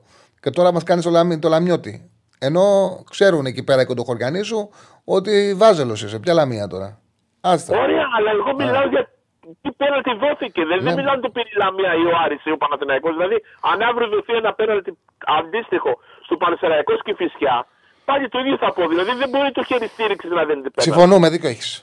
Συμφωνούμε. Καλά Χριστούγεννα στο αγαπημένο μου Βαγγέλη. Γεια σου φίλε, χρόνια πολλά. Να χαίρεσαι τη Χρόνια χρονιά σου. πολλά, γιατί μάλλον θα τα πούμε μετά την πρωτοχρονιά. Καλή σου χρονιά. Όχι, εσύ, μάλλον σίγουρα γιατί η επόμενη κουμπί είναι 4 Ιανουαρίου. Να χαίρεσαι την οικογένειά σου. Ευχαριστώ πάρα πολύ. Ευχαριστώ πάρα πολύ. Εγώ, εγώ ευχαριστώ για όλα. Καλή χρονιά. Να είσαι καλά. Πάμε και στον τελευταίο για το 23. Χαίρετε. Έλα, Τσάρλι. Καλησπέρα, έλα ρε Κώστα. Έλα ρε Κώστα. Είμαι η τελευταία γραμμή του 23. Τελευταία γραμμή και η τελευταία γραμμή που περνάει σε αυτό το στούντιο. Πω, α, Αφού είναι σου το πάμε, θα ξεχωριστό, αλλάξουμε στούντιο από εδώ με ξεχωριστό. τη νέα σεζόν. Ωραία, άντε με το καλό, με το καλό, παιδιά. Ευχαριστούμε, ευχαριστούμε. Ε, καλά πήγε ο Πάοκ χθες. Μόνο καλά, ρε, ξεκόλο βάλε. Ε, Προσωπικά, να ξέρεις, Τσάρλι, εγώ διαφωνώ ότι έβγαλε στον ε, Γερεμέγεφ ε, MVP. Γιατί λέμε ότι έκανε πάρτι ο Πάοκ. Ε, Εντάξει, έκανε δικαίωμά πάρτι σου είναι να επειδή- διαφωνείς. Δεν είναι και απόλυτα. Ο καθένας έχει την κρίση του. Δεν είναι και. Δεν, δεν αποφάσισε ο Θεός. Εγώ αποφάσισα. Ναι, εντάξει. Εγώ έχω τη Ε, λογική μου που αποφάσισα ότι θεωρώ να είναι ότι πρέπει ο MVP να κρίνει κάτι. Ο του Πάουκ ήταν μια συλλογική νίκη που τον διέλυσε την κακομοίρα την Κυφσιά. Όλοι ήταν πρωταγωνιστές. Όλοι μπροστά είχαν γκολ και assist. Ενώ θα μου πεις ότι ο Σπόντο φύγε τρεις assist και ένα γκολ. Εντάξει, ο Γερεμέγεφ, ο Παναγιακό και εγώ ήταν για την νίκη, δεν έβρισκε τρύπα με τίποτα. Μπήκε ένας ξεχασμένος παίκτης που είχε παίξει 14 λεπτά στο πρωτάθλημα και είχε βάλει δύο γκολ και είχε, ε, και είχε να παίξει δύο μήνες. Ξαφνικά βλέπουμε όλοι ένα ψηλό, το Γερεμέγεφ και λέμε: Όχι, τον εμφάνισε, δεν έβαλε το σπόρα, τι είναι αυτό. Περιμένουμε όλοι να δούμε τι θα κάνει και του έρχεται η μπάλα πάνω του, πίσω από τη, έξω από την περιοχή, κάνει κοντρόλ δύο μέτρα, προσποίηση έτσι έτσι και βάζει γκολ. Μετά του έρχεται η μπάλα στον αέρα και κάνει με αυτό το σώμα γυριστό, χτυπάει σε μια πλάτη, κάνει μπάλα κασκαντεριλίκια και μπαίνει γκολ. Και εσύ θες να βάλω ε, MVP το, τον Ντεσπόντοφ που είχε και φυσικά την άμυνα έξω από την περιοχή. Πέντε παίκτες να κάνουν πάρτι και κάναν έτσι, έτσι, έτσι, έτσι. και ε, βάλανε 6 γκολ. Αυτός ο οποίος καθόρισε σαν μονάδα ένα παιχνίδι είναι ο Γερεμέγεφ. Αυτή είναι η πραγματικότητα. Αν όμω Οκ, αν όμως ήμουν υπολογιστής, επειδή κοίταξα στα site της στατιστικής, τα site της στατιστικής κορυφαίο βγάζουν τον, ε, τον Δεσπόντοφ. Γιατί έχει ένα γκολ τρεις assist και αυτό του φτιάχνει πάρα πολύ τα νούμερα. Σε site, ε, τα, στατισ- δηλαδή, αν ο, ο υπολογιστής βγάζει Δεσπόντοφ. Όπως το σκέφτομαι εγώ, το ότι είναι ο MVP της αγωνιστικής, εγώ βγάζω Γερεμέγεφ. Εγώ όμως έπρεπε να επιλέξω, οπότε επέλεξα με την ίδια λογική που θα ήταν η ίδια λογική σε κάθε περίπτωση. Δεν είναι τώρα λόγω το ότι μου αρέσει ο Γερεμέγεφ. Ναι, Είναι- εντάξει, οκ. ναι, ναι. Σου απάντησα. Οκ.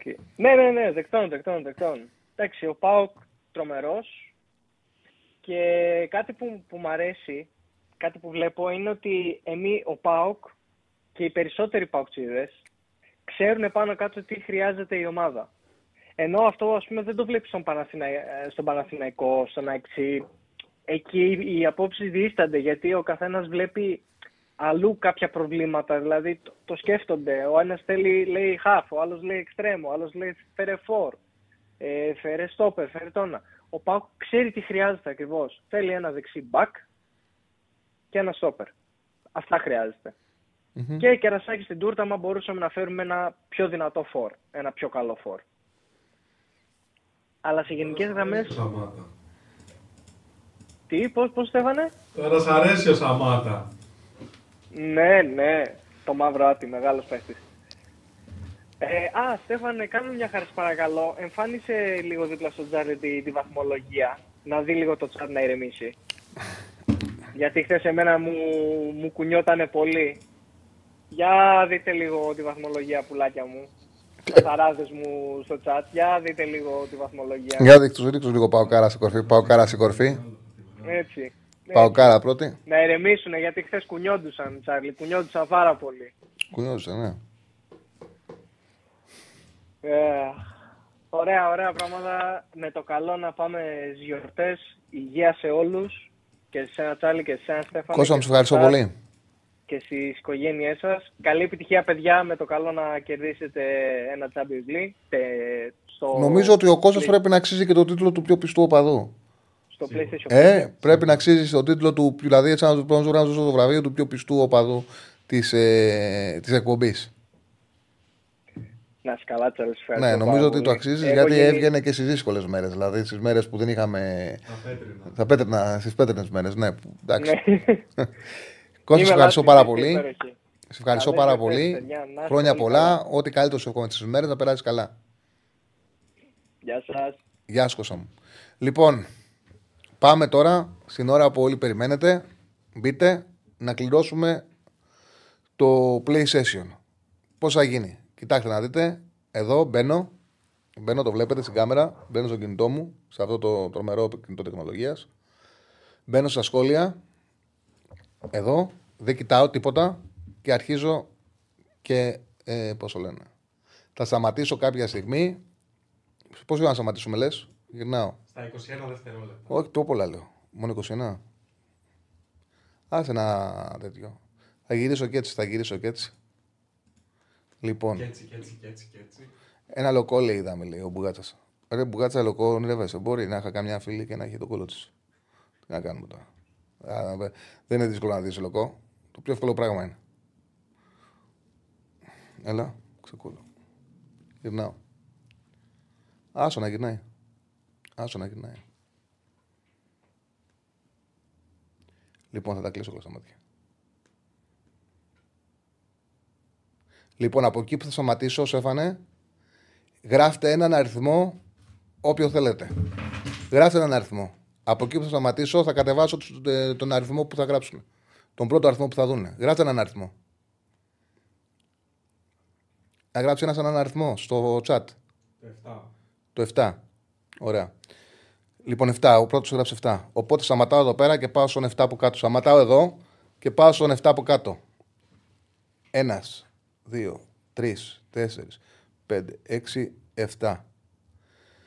Λοιπόν, κέρδισε, δεν βλέπω κλάσο. Ο Δημήτρης Ντιμ.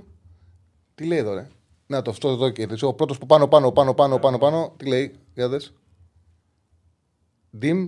Τελεία Μάνος. Dim.Manos. Ο Dim.Manos κέρδισε. Τράβα και ένα screenshot. Και οι, α- οι δύο από κάτω θα είναι οι πυλαχόντες. Δηλαδή, σε περίπτωση που δεν βρούμε τον Τιμάνο, δεν υπάρχει Τιμάνο και το έκανε από τρέλα και δεν τον βρούμε, οι επιλαχόντε είναι ο Βαγγέλης Πετρού 7. Γιατί, διάβαζα, γιατί δεν βλέπω ούτε το κινητό μου. Εγώ, τα μικρά δεν τα βλέπω.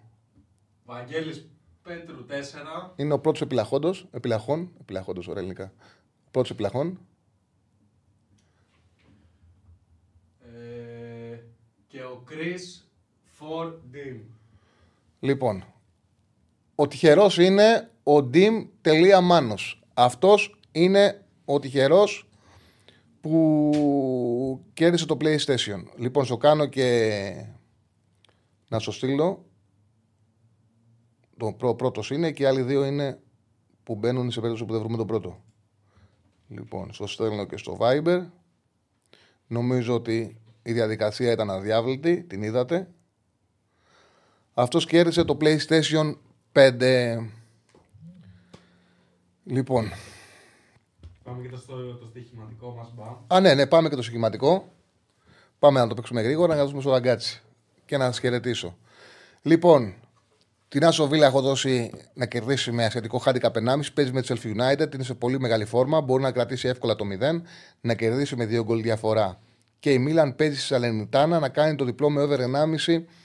Ο Ιντζάκη πρέπει, αν χάσει και από Μίλαν και από Βερόνα, χαιρετάει, δεν έχει βοηθήσει καθόλου από την ημέρα που, που ανέλαβε. Αύριο το διπλό της ε, διπλό η Νιούκασλ, άσο η Φούλαμ. Για κατέβασε το μου λίγο. Κατέβασε το μου λίγο. Το chat θέλεις; Διπλό η Νιούκασλ, άσο η Φούλαμ και έχει δύο διπλή ευκαιρία η Arsenal. Είναι μεγάλο μάτσο Liverpool Arsenal, τεράστιο παιχνίδι το Liverpool Arsenal. Και το, δι- ε, πιστεύω ότι α, η αυ- από την αρχή της σεζόν από την αρχή σεζόν η καλύτερη ομάδα η καλύτερη ομάδα είναι η Arsenal από την αρχή της σεζόν. Πιστεύω μπορεί να σκοράρει, μπορεί να βγάλει πλεονεκτήματα στα άκρα. Και ο Σακά θα παίξει πάνω στο Τσιμίκα και ο Μαρτινέλη να χτυπάει στη πλάτη του Άρνολτ, νομίζω ότι η Arsenal μπορεί να πάρει αποτέλεσμα στο Anfield. Αυτή είναι η τριάδα του Σαββάτου. Να πούμε, εγώ βγαίνω σε άδεια, γυρνάω 4 Ιανουαρίου. Όμως, στο Bet Home στοιχηματικά θα ανεβάζω κείμενα, θα κοιτάξω να τις καλύψω τις ημέρες. Στοιχηματικά να υπάρχει στοίχημα στο Bet Home. Κάθε μέρα δηλαδή θα διαβάζετε την η ανάλυση μου. Τώρα κάποιες μέρες δεν έχει τίποτα, κάποια μέρα μπορεί να μην γράψω γιατί το ξαναλέω βγαίνω σε άδεια. Όμως ε, τις περισσότερες μέρες θα διαβάζετε στο, ε, στο site στο Bet Home τη στοιχηματική μου ανάλυση. Λοιπόν, σας ευχαριστώ πάρα πολύ για όλη αυτή την μεγάλη περίοδο, γιατί ουσιαστικά σήμερα να κλείνει ένας κύκλος. Ένας κύκλος σε αυτό το στούντιο που κάναμε το ξεκίνημά μας και ήμουνα κάθε μέρα εδώ πέρα και με, και με βλέπατε. Ε, από τις ε, 17 Αυγούστου. 17 δεν ήταν ποτέ η εκπομπή, 17. 17 Αυγούστου. Ναι, από τις 17 Αυγούστου κλείνει σήμερα ένας κύκλος. Είμαι πολύ χαρούμενος και για τον ε, τρόπο που κοινωνήσαμε και για. Και η εκπομπή πήγε, κα- πάει πολύ καλά, αλλά και για το επίπεδο της εκπομπής, το οποίο για μένα είναι πάντα το πιο σημαντικό. Το επίπεδο της εκπομπής. Και σας ευχαριστώ πάρα πολύ γι' αυτό. Πραγματικά σας ευχαριστώ πάρα πολύ για όσους που παρακολουθείτε καθημερινά, όσους με ξέρατε και ε, με στηρίξατε και σε αυτό το βήμα και είχατε περίεργα να δείτε την εκπομπή και την παρακολουθείτε. Σε όσους καινούριους με γνωρίσατε εδώ στην εκπομπή και στη νέα μου συνεργασία με τα παιδιά με τους Μπεταράδε, με την πολύ μεγάλη εταιρεία βασικά, όπου γνώρισα εδώ. Και είμαι πάρα πολύ χαρούμενος για αυτή τη συνεργασία και είμαι πάρα πολύ χαρούμενος και για την εκπομπή που κάναμε. Να ευχαριστώ και τον Στέφανο Συναδεινό που είναι μ, πολύ δυνατό, που μου δίνει πολύ δυνατή βοήθεια και από την πρώτη μέρα φάνηκε ότι έχουμε πολύ καλή χημεία. Ε, καλή χρονιά να έχουμε, καλές γιορτές να έχουμε, να περάσετε όλοι καλά, να βγείτε, να διασκεδάσετε, να ξεχαστείτε. Όταν βγ- βγαίνουμε, οκ, να πίνουμε, αλλά να μην οδηγούμε, δηλαδή ταξάκι, καλύτερη, καλύτερη επιλογή. Εγώ αυτό κάνω, ταξάκι. Ή άμα υπάρχει κάποιος φίλος που δεν πίνει, αν και είναι δύσκολο αυτό, δηλαδή είναι λίγο περίεργο ότι δεν θα πει συνήθως πίνει. Οπότε η καλύτερη επιλογή είναι ταξάκι. Εύκολο είναι, οκ. Έχουν πάρει και το δώρο μας, οπότε υπάρχει και δυνατότητα ένα ποσό να το χαλάμε σε ταξί από το να οδηγούμε και να κάνουμε αυτή τη σαχλαμάρα. Λοιπόν, Ε, 4 Ιανουαρίου επιστρέφουμε. Χρόνια πολλά, καλές γιορτές.